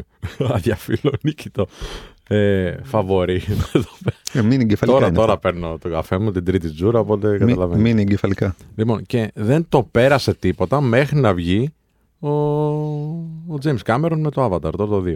Συγγνώμη, μιας που είπατε Avatar, το έχουμε ξανασυζητήσει το Avatar, αλλά είδατε που δήλωσε ο James Cameron ότι αυτός στο μυαλό του έχει στην ουσία δημιουργήσει το universe, Ναι, το ναι. σύμπαν του Avatar μέχρι το 8.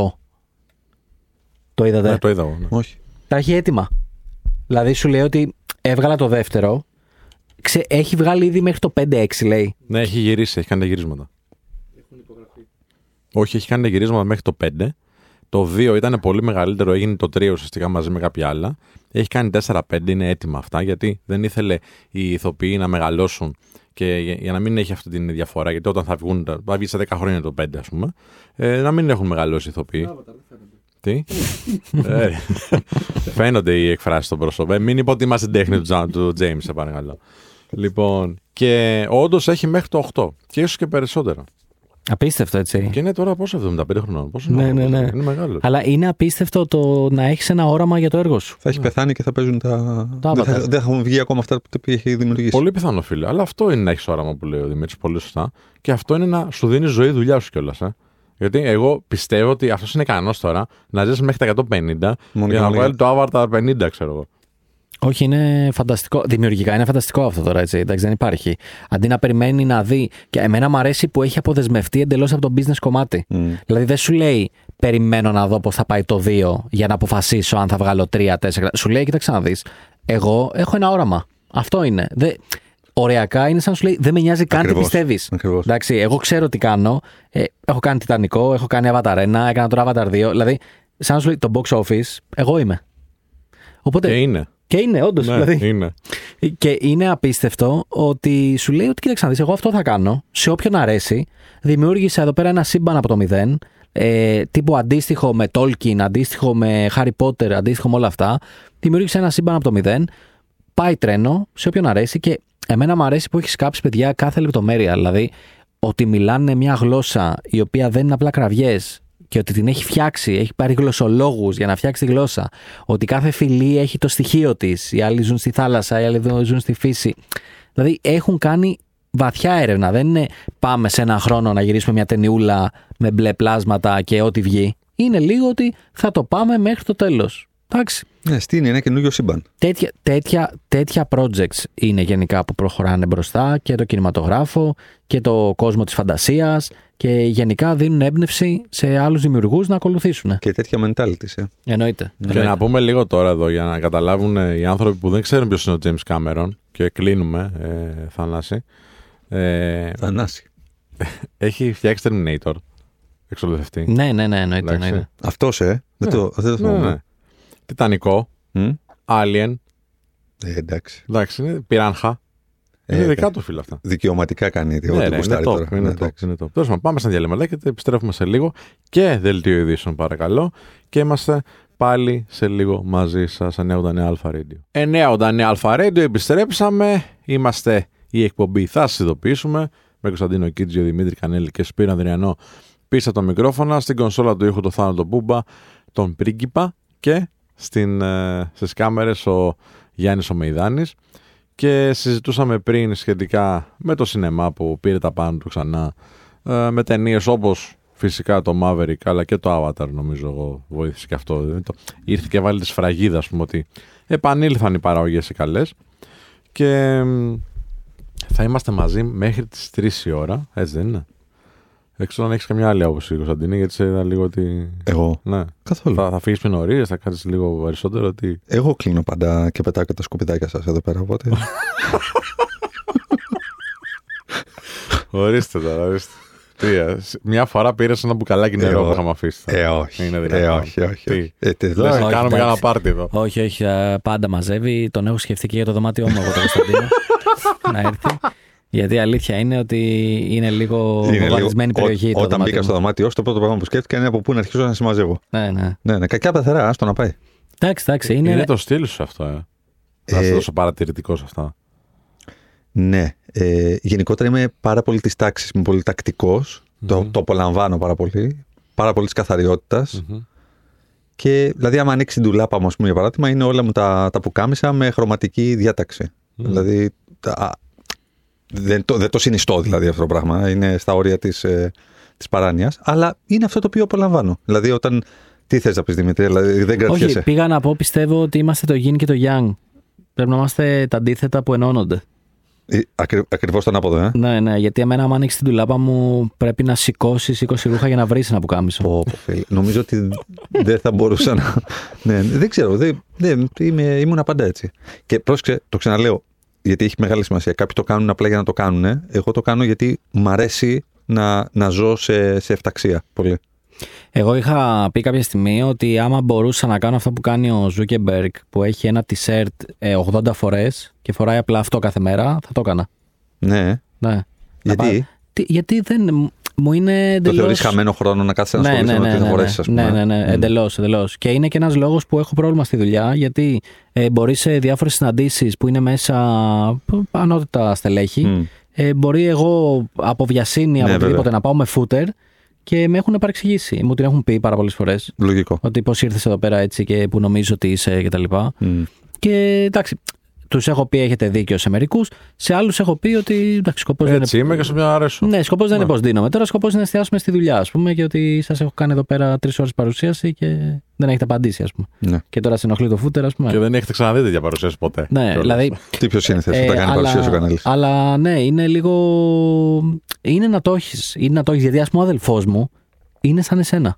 Α, ναι. Ναι, είναι στο άλλο άκρο. Δηλαδή, ντου- κατεβαίνω, πάω στο, στο σπίτι του, ας πούμε, κάτω και πάω στην τουλάπα του όταν δεν βρίσκω τι να βάλω. Και όταν ανοίγω την τουλάπα του είναι σαν να είμαι σε μαγαζί μέσα. Μμ. Ξέρεις, τα έχει όλα τακτοποιημένα αυτά.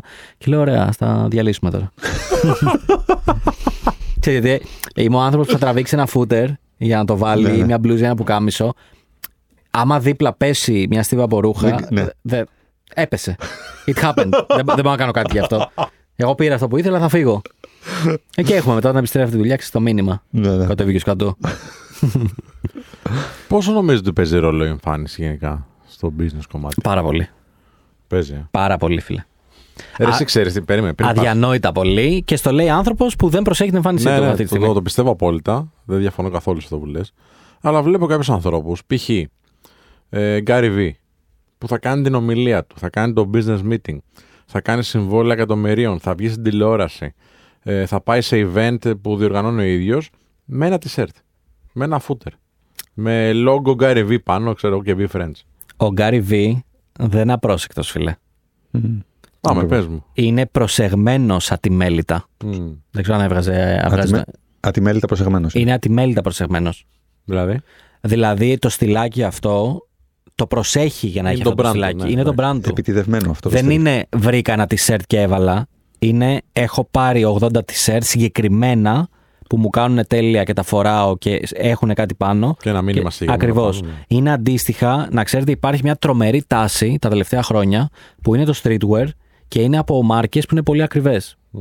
Μμ. Όπως είναι ρε παιδί μου η Balenciaga που είναι και το σκάνδαλο που είχαμε συζητήσει. Που οι οποίες τι κάνουν, έχουν κάνει μια στροφή και βγάζουν παιδιά hoodies, βγάζουν t-shirts, βγάζουν φούτρα. Τα οποία τα φοράς και λες ο άλλο, Α, πόσο casual είναι και έχει ξέρω εγώ το μπλουζάκι 500 ευρώ. Οπότε αυτό δεν είναι, είναι βρήκα ένα t-shirt και έβαλα. Εγώ τώρα σου λέω ότι βρήκα ένα φούτερ και έβαλα. Είχα πάει σε παρουσίαση με το φούτερ από το η πενταήμερη στο Λύκειο. Μμ. Δηλαδή έγραφα από πίσω, περάσαμε τέλεια 2006. Να μας Τώρα σου μιλάω για ξαναπάτε, τέτοια ναι. σκηνικά. Οπότε αυτό είναι, ξέρεις, δεν προσέχω την εμφάνισή μου και είμαι λίγο γιόλο. Αλλά ε, ο Γκάρι Βι που λες και αρκετοί άλλοι που έχω παρατηρήσει είναι πολύ προσεκτικοί. Και ξέρεις που το καταλαβαίνεις; Ότι φίλε ο Γκάρι Βι είναι πάντα ξυρισμένος. Ναι. Είναι πάντα ξυρισμένος. Ένας άνθρωπος που δεν προσέχει την εμφάνισή του δεν είναι πάντα ξυρισμένος. Μμ. Ή δεν Ή- το προσέχει έτσι και καλά. Ή ότι θα είναι αναξύσσει ατιμένη. κτλ. Ο Γκάρι Βι είναι πάντα στην πένα, το μαλλί είναι όπως πρέπει. Αυτό είναι πολύ. Προσέχει πάρα πολύ τι κάνει. Και συμφωνώ, δεν το κατηγορώ, γιατί όντως, και ξαναλέω, στο λέει άνθρωπος που δεν προσέχει την εμφάνισή του, Έτσι πρέπει. θεωρώ και θα ήθελα να ακούσω και τον Κωνσταντίνο. Εγώ θεωρώ ότι παίζει πάρα πολύ μεγάλο ρόλο η εμφάνιση, κυρίως ειδικά στην πρώτη εντύπωση όταν γνωρίζεις έναν συνεργάτη ή κάνεις οτιδήποτε. Ναι. Τι να πω; Ποια είναι η άποψή Ήσουν σου; εδώ στην εκπομπή. Εδώ ήμουν, τα ακούω όλα. Τα ακούω όλα γιατί είναι και πολύ ενδιαφέρον θέμα και πολλοί κόσμος έχει και από μία άποψη επ' αυτού. Ε, το κυριότερο. Εντάξει, τώρα βέβαια μιλάμε για τον Gary V που το equity του Gary V, δηλαδή όταν φτάνεις σε αυτό το σημείο, πλέον όλα σου συγχωρούνται και όλα είναι trend. Γιατί, γιατί έχεις αυτό το equity, έχεις αυτή τη βαρύτητα. Όταν έχεις αυτή τη βαρύτητα, ό,τι και να πλασάρεις, με κάποιο τρόπο είναι ο Gary V όμως μπορεί να το κάνει. Ναι, ναι, ναι. Οπότε εννοείται. τώρα κάποιος που μας ακούει θα πει: Εντάξει, Κανελή, καλά τα λες για τον Γκάρι. Αλλά να σκάσω εγώ σε συνέντευξη με το, με το ακόμα και με το φουτεράκι που κάνει 500 ευρώ, θα μου πούνε Αγόρι μου, πού νομίζω ότι στην παιδική χαρά, ας πούμε. Ισχύει, ισχύει. Οπότε, νούμερο ένα είναι αναλόγως ποιος το φοράει. Δηλαδή, ο Γκάρι κάνει set the trend. ισχύει. Είναι trend setter. Okay? Δε- Ισχύει. δε- νούμερο ένα αυτό. Θα μου πεις πώς έφτασες εκεί. Θα, θα, θα- μπορώ να το συζητήσουμε και αυτό. Εγώ το κυριότερο που θέλω να πω είναι ότι. Ε, εντάξει, όταν υπάρχει το δίλημα overdressed ή underdressed, θα επιλέξω το overdressed. Έτσι, δηλαδή, ειδικά όταν είναι να πας σε μια συνέντευξη, όταν είναι να πας κάπου, γιατί μπαίνεις ναι. στο σπίτι του άλλου, πρέπει να δείξεις. Είναι, είναι ένδειξη, αν όχι απόδειξη, είναι ένδειξη σεβασμού η, η, η επιλογή που θα κάνεις στο κομμάτι του ντυσίματος. Και νούμερο δύο και κυριότερο είναι ότι ό,τι φοράς πρέπει να το φοράς και να μην σε φοράει. Πράγμα το οποίο σημαίνει ότι πρέπει να νιώθεις άνετα σε αυτά τα οποία φοράς. Άρα μην φοράς μόνο και μόνο για να θεωρήσει κάποιος ότι είσαι σοβαρός ή ότι είσαι opinion leader ή ότι είσαι thought leader ή ότι οτιδήποτε μόνο και μόνο μέσω της επιλογής των ρούχων σου. Άρα αν κάποιος νιώθει πιο όμορφα μέσα στο χούντι του, μέσα στο τζινάκι του, μέσα στο παπούτσι του, το, το πιο casual, το sneaker του κτλ. Εγώ θα του πω ότι στη σήμερα ημέρα, ενώ δεν θα το έλεγα πριν από κάποια χρόνια, θα έλεγα δεν πειράζει να, να νιώθεις άνετα τα απογεύματα. Θα έλεγα ότι αν προσέξει όλα τα υπόλοιπα, δηλαδή τι θέλω να πω, να προσέξεις γενικότερα την εμφάνισή σου υπό την έννοια να είναι καθαρά, να είσαι σιδερωμένος, δηλαδή να είσαι ένας άνθρωπος ο οποίος όντως θες να αντιθεί με αυτά τα ρούχα, όμως όλα τα υπόλοιπα είναι σε αυτό το επίπεδο που πρέπει να είναι για να δείξεις ότι δεν είσαι αγενής ή ασεβής. το σωστό. κυριότερο έχει να κάνει με την ασέβεια και την αγένεια. Αντικομφορμιστής μπορείς να είσαι όσο θες. Ασεβής και αγενής να μην είσαι, γιατί αυτό μπορεί να γυρίσει μπούμερανγκ σε σένα και να μπει και σε μια εξίσωση μαζί με τις τεχνικές σου ή και τις ήπιες δεξιότητές σου σε μια δουλειά και δεν είναι OK να σε κρίνουν με βάση την, ε, πώς να πω, την ασέβεια που μπορεί να δείχνεις μέσω των επιλογών σου. Αυτό. Συμφωνώ. Υπάρχει και η ταινία με τον Will Smith εκεί που πάει στη δουλειά. Τη θυμάστε; Α, ναι, το ναι. Pers- όχι, The Pursuit of Happiness. The Pursuit of Happiness. Ε, το κυνήγι της επιτυχίας. Πολύ Της σωστά. ευτυχίας. Της ευτυχίας. Ε, γιατί πρέπει να τα μεταφράζουμε όλα από εδώ και πέρα. Ε, οπότε που σκάει στη δουλειά, αλλά τους εξηγεί για ποιο λόγο έσκασε έτσι ξέρεις, και του λένε: Οκ, ξέρεις, δεν έγινε κάτι. Το λέω από την άποψη μη τρελαινόμαστε. Άμα έχεις να το δικαιολογήσεις, άμα πεις ότι δεν έχω. Με συγχωρείτε, δεν είχα να βάλω ένα κουστούμι, δεν είχα να βάλω κάτι.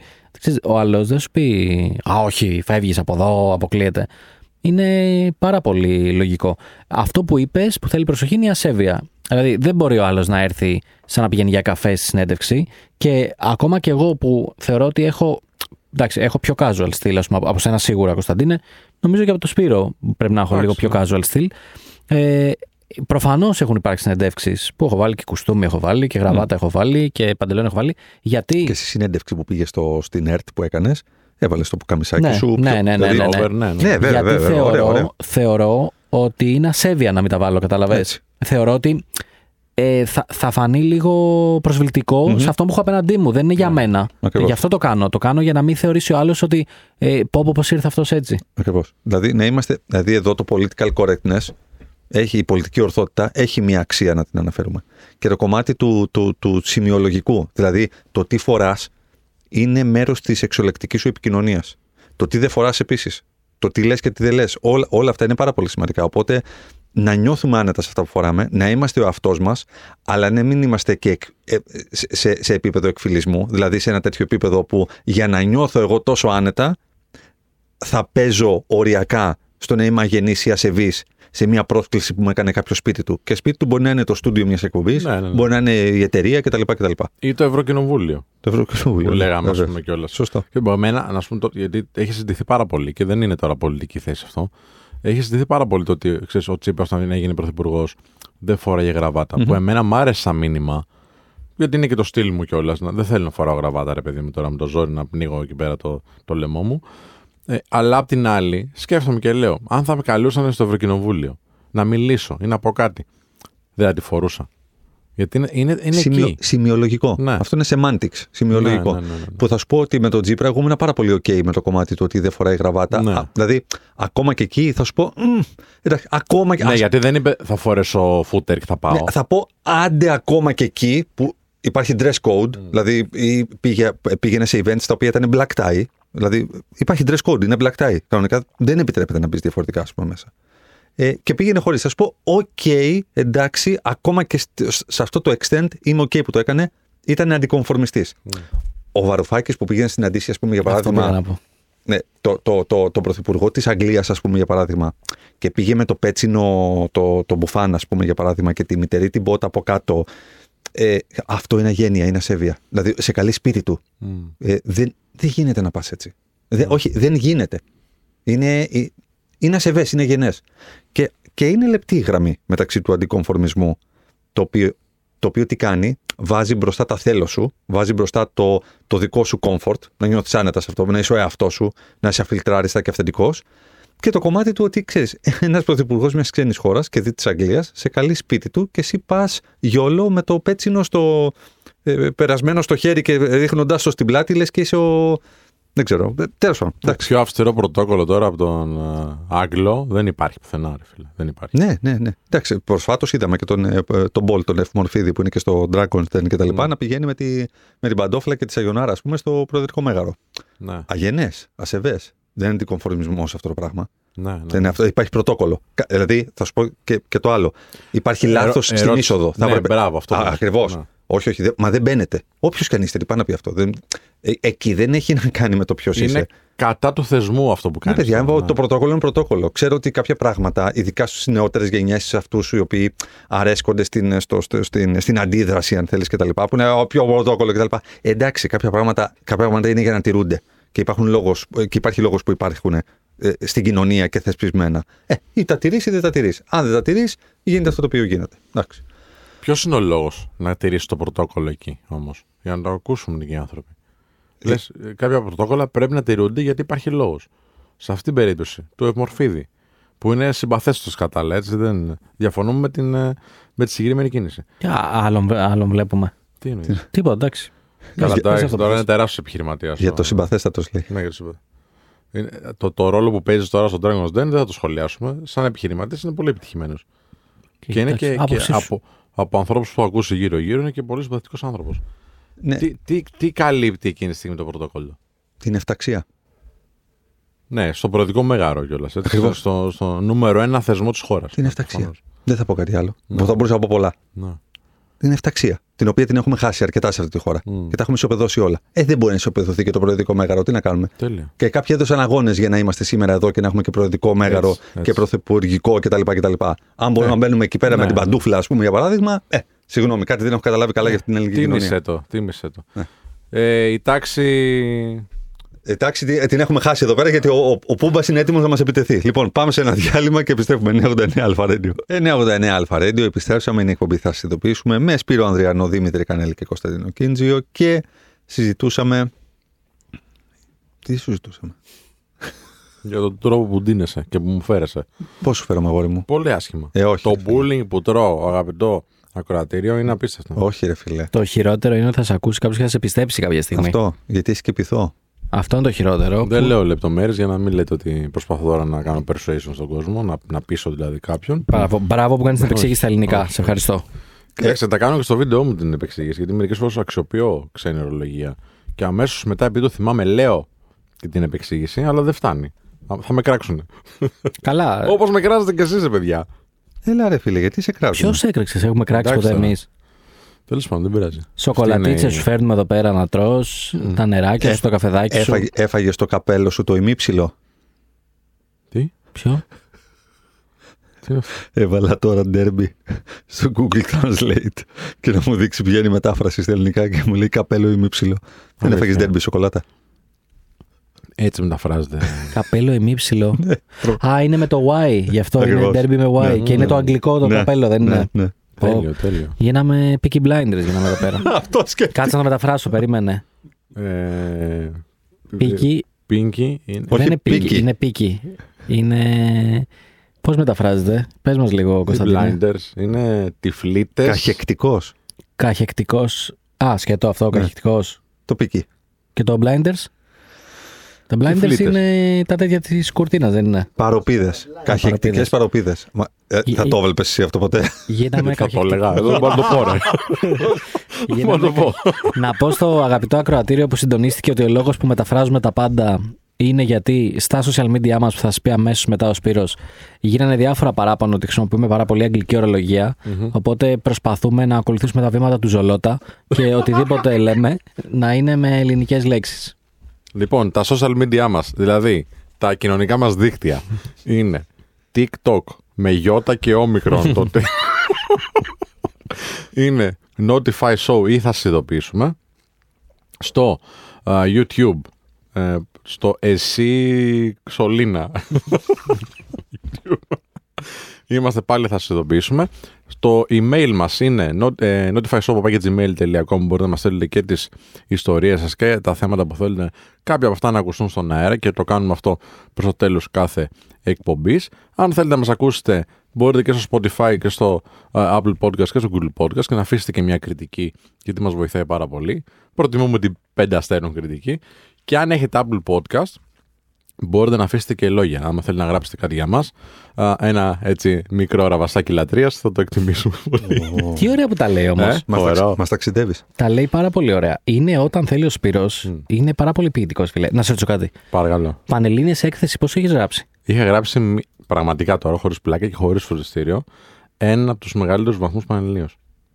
Πώς; 17 και κάτι, δεν θυμάμαι τώρα πώς. Ήταν δύσκολο το θέμα το εκείνη τη χρονιά. Θυμάσαι Ε, ποιο ήταν. Όχι. Κάτι με το περιβάλλον ήταν πάντως. Δεν θυμάμαι ακριβώς. Πολύ δύσκολο. Και αντισώς θυμάμαι ότι δεν εντελώς. το περίμενα. Τι; Πολύ δύσκολο. Αντισώ. Κανείς δεν το περίμενε. Ενώ ότι είναι μέσα Ε, στα. εντάξει, ήταν πριν 20 χρόνια τώρα, έτσι. Καλά, δεν είσαι τόσο μεγάλος. Όχι, δεν είπα ότι είμαι μεγάλος. Λέω ότι ήταν παλιά. Οκ, γιατί όντως βλέπω ότι το έχεις. Εγώ να ξέρεις στην Η δουλειά έκθεση. μας είναι, ρε. Είμαστε φιλόλογοι και δεν το ξέρω. Η δουλειά μας είναι να, να αξιοποιούμε σωστά τον λόγο. Α, με οκ. ωραίο τρόπο. Με συγχωρείς. Όχι πάντα Με σωστά, συγχωρείς. γιατί δεν μπορούμε. Είναι τόσο μεγάλος ο θησαυρός των λέξεων της ελληνικής γλώσσας που δεν μπορείς να το αξιοποιήσεις. Έχουμε, ε, και Κωνσταντίνε, έχουμε μπλέξει με έναν ρήτορα εδώ πέρα, ο οποίος δεν έχει όρια. Ναι. Όπως είπε και πριν, πώς το πες με τη φαντασία του για το unplug που μας έκραξε. Ε, Λοιπόν, όπως βλέπετε, αγαπητό κοινό, δεν χρειάστηκε να κάνω τίποτα για να δείξω σε εσάς, χωρίς να χρειαστεί να πιστείτε από κάποιο λεκτικό τέχνασμα δικό μου, ότι δέχομαι bullying. Μα bullying ήταν αυτό τώρα, ότι σου είπα πόσο έγραψε την έκθεση και σε, πραγματικά σε θαυμάζω. Όλος ο κόσμος που ακούει έχει αντιληφθεί πλήρως από το πολύ ωραίο μικρόφωνο εδώ του σταθμού ε, πώς το ύφος της φωνής σου, το οποίο είναι κοροϊδευτικό, ηρωνικό θα έλεγα. Είδες πάλι σημείωση του, Μιλάει. εμο, emoji γλώσσα πάλι. Μιλάει ο Σπύρος Ανδριανός για ηρωνία. Ντρέπεται η ηρωνία. Να πω πάντως, Ναι. μιας που πήγαμε την κουβέντα προς τις Πανελλήνιες, ε, Κωνσταντίνε, εσύ πόσο έχεις γράψει την έκθεση; Στην έκθεση παίζει να ήταν από τα μοναδικά μαθήματα τα οποία είχα ξεπεράσει το 15, πρέπει να πήγα κοντά στα 18. Τόσο δυνατή ήταν και οι δύο στην έκθεση, παιδιά. Εντάξει, να σου πω κάτι. Νομίζω δείχνεις από μικρός το δρόμο που θα ακολουθήσεις. Οκ. Γιατί το λες αυτό; Επειδή η, η, η πορεία της εργασίας που ακολουθήσαμε, της καριέρας τέλος πάντων, όχι μόνο τώρα αλλά και πιο πριν, είχε να κάνει με την επικοινωνία. Οπότε ξέραμε να βάζουμε ίσως από μικροί ε, κάποια σκέψη μας σε μια σειρά και να την εκφράζουμε σωστά. Οκ. Εγώ δεν ήξερα. Μπορεί να έμαθα μετά. Ήταν Εγώ πάντα θα είμαι υποστηρικτικός σε σένα. χίλιες φορές να έδινα άλλες 20 φορές μαθηματικά κατεύθυνσης Ούτε, ε, παρά να η Εφτά. έκθεση. 7. Εγώ. Έγραψα. Παιδιά, Εσύ δεν, 7 φορές τα έδινες, εγώ 7 έγραψα. δεν μπορούσα με τίποτα να πάρω καλό βαθμό στην έκθεση. Ή έκανα και μαθήματα με μια φιλόλογο πολύ αγαπητή, καημένη κυρία. Ε, προσπαθούσε να μου τα βάλει στο μυαλό μου, δεν τα έπαιρνα με τίποτα. Τι, τι προσπαθούσα να μάθω απλά κάποιες φράσεις, να συνδέω γέφυρες στην έκθεση για να κάνω, ξέρεις, τα περάσματα. Τι προσπαθούσα παπαγαλία, δηλαδή με όλους τους λάθος τρόπους προσπαθούσα, αλλά δεν μου έβγαινε, δεν μπορούσα. Ξέρεις τι, δεν μπορούσα, που το έχω ακόμα και σήμερα αυτό, δεν μπορώ να αναπτύξω τον λόγο μου. Έλα, ρε, εσύ. Πώς δεν μπορείς, Φυσικά δεν και πάρα μπορώ. πολύ. Καλά, καλά, καλά. Παιδιά, εγώ όταν κάνω το point μου και πω αυτό που θέλω, το επιχείρημά μου δηλαδή Ναι, για όσους ναι, μας ακούτε. σταματάς. Σταματάω. Θεωρώ ότι το έχω πει. Οπότε στην έκθεση που πρέπει να αναπτύξεις και να προβάλλεις διάφορα επιχειρήματα και να Ναι, τα ναι, γράψεις και να τα είσαι πιο ξαναγράψεις. στακάτος, ναι, ναι. μου φαινότανε, τι να σου πω, ό,τι πιο δύσκολο μπορεί να υπάρχει. Αντιθέτως, είμαι πολύ πιο άνετος σε οτιδήποτε είχε να κάνει με την, τε- λογισμικό, το μάθημα του λογισμικού που Εντάξει, είναι σαν σίγουρα, ναι, προγραμματισμός, ναι, ναι. Με τα μαθηματικά, αν και τα μαθηματικά δεν έγραψα Αλλά πάρα δεν πολύ είχες καλά. μάθει όμως τις σχετικές φράσεις, γέφυρες. Τι είχα μάθει, αλλά ρε φίλε, άμα δεν το έχεις, δεν το έχεις. Δηλαδή, δεν θα σε σώσει μια φράση τώρα να ξέρεις. Έβαζα εγώ εκεί πέρα και το επιπροσθέτως. Έβαλα ναι, ναι. και όλα Αυτό αυτά είναι το τα έβαλα. δηλαδή, προσπάθησα, αλλά πόσα επιπροσθέτως να γράψω πια. δηλαδή, προσπάθησα. Εν τω μεταξύ, είχαμε καταστρώσει σχέδιο με αυτήν. Το οποίο το σχέδιο ποιο ήταν. Κάποια στιγμή γύρισε και μου είπε ότι κοίταξε να δεις, Δημήτρη, Δημήτρη, δεν το έχεις. Σαν μου λέει, παιδί μου, άστο. ε, πάμε, μου λέει έστω, να κάνεις σωστές τις ασκησούλες πριν την έκθεση. Γιατί μου λέει, άμα χάσεις βαθμούς και από εκεί, ε, πάει. Εντάξει. Ναι, ναι, ναι. Ξέρεις, αντίο ζωή. Οπότε μου λέει, πάμε μου λέει να εστιάσεις τις ασκησούλες, να τις κάνεις σωστές. Τα, ξέρεις, τα, τα αντίθετα, το ένα το άλλο, τα συνώνυμα που βάζουν εκεί πέρα πιο πριν, την περίληψη. Πω, πω, για την περίληψη είχαμε λιώσει, να ξέρεις. Είχαμε είχες λιώσει. λιώσει, πώς, Να ε; μάθω να κάνω σωστή περίληψη, προκειμένου να μην χάσω μονάδες από τίποτα παρά μόνο από την έκθεση. Τι, Και τι κανόνε έγραψα- έχει στην περίληψη; Δεν- δεν μου Έγραψα είπε τίποτα τώρα. στο τέλος ε, 13 και τι να σου πω, αν- ανάψα με καπνογόνο στο σπίτι. Δηλαδή, Μπράβο, το, ρε, το 13 είναι πολύ 13 καλό. ήταν ε, ε, τύπου, ξέρεις, ε, συστήθηκα καλησπέρα καβάφης. δεν, το 13 για μένα τώρα η άλλη δεν το πίστευε. Η δασκάλα μου λέει 13. Μου λέει μήπως είδες το κατόνομα. Σου Ναι. λέω τώρα δώσαμε αγώνα για να γράψω έκθεση. 13 είναι μεγάλο νούμερο, φίλε. Εντάξει. Είναι Είναι, πολύ ναι. καλό. Είναι πολύ καλό. Προσπαθήσαμε Για πολύ. Έκθεση τώρα. Και έκθεση, δύσκολη περίοδος τώρα. Δεν είναι δε έκθεση σκέφτομαι και γράφω. Είναι έκθεση πανελληνίων που δίνανε πολύ μεγάλη βαρύτητα. Πόσο, πόσο βγάλατε; Εγώ έβγαλα 17-400. Άντε ρε. Ναι. Εσύ Σπυρό. Ε, είχα βγάλει γύρω στο λίγο κάτω από 16 γενικά, σε γενικό Μμμ. σύνολο. Αλλά έδωσα ρε φίλε 11 μαθήματα. Ναι, 12, Ξέρω, πόσα έδωσα. Ξέρω, ξέρω. Μαζί με τα ειδικής. ξέρω. ξέρω ναι, ναι. Ναι. Ωραία. Δεν, δεν ήμουν. Ήμουν πολύ καλός γενικά στο, στο Λύκειο, εκτός από την τρίτη Λυκείου γιατί ερωτεύτηκα. Α, η- πρ- πριν, το, πριν την τρίτη ηλικίου δηλαδή; Το 18-19 ήμουνα. Πάντα. ναι. Ναι, ναι, ναι. Και σε όλο και στο γυμνάσιο και, και στο δημοτικό που όλα δεκάρια και τέτοια. Κάποια σε κατέστρεψε δηλαδή. Ναι, ναι. Έλα. Και έχει όνομα και επίθετο. Θα τη βρω κάποια στιγμή ξανά. Μάλιστα. Ω, δεν με κατέστρεψε γιατί εν τέλει α, πήγα σε μια σχολή που πραγματικά με είχα ενδιαφέρον για αυτήν. Θέλω να σου πω για το εν τέλει των Ναι. Πανελληνίων, αλλά πάμε σε ένα διάλειμμα και θα τα πούμε μετά. Ναι. 989 Αλφαρέντο επιστρέψαμε και συζητούσαμε εδώ για τις Πανελλήνιες και το τι άγχος είχαμε και πόσο καλά τα πήγαμε. Και παρόλα, το παρόλο ότι δεν πήγα πολύ καλά στην τρίτη ηλικίου, ε, α- επειδή ήταν πολύ δύσκολη χρονιά τότε, το 2002, ε, Πανελληνίων, ε, είχα πάει από όλη μου την τάξη, ήμουν, ε, είχα τους καλούς βαθμούς.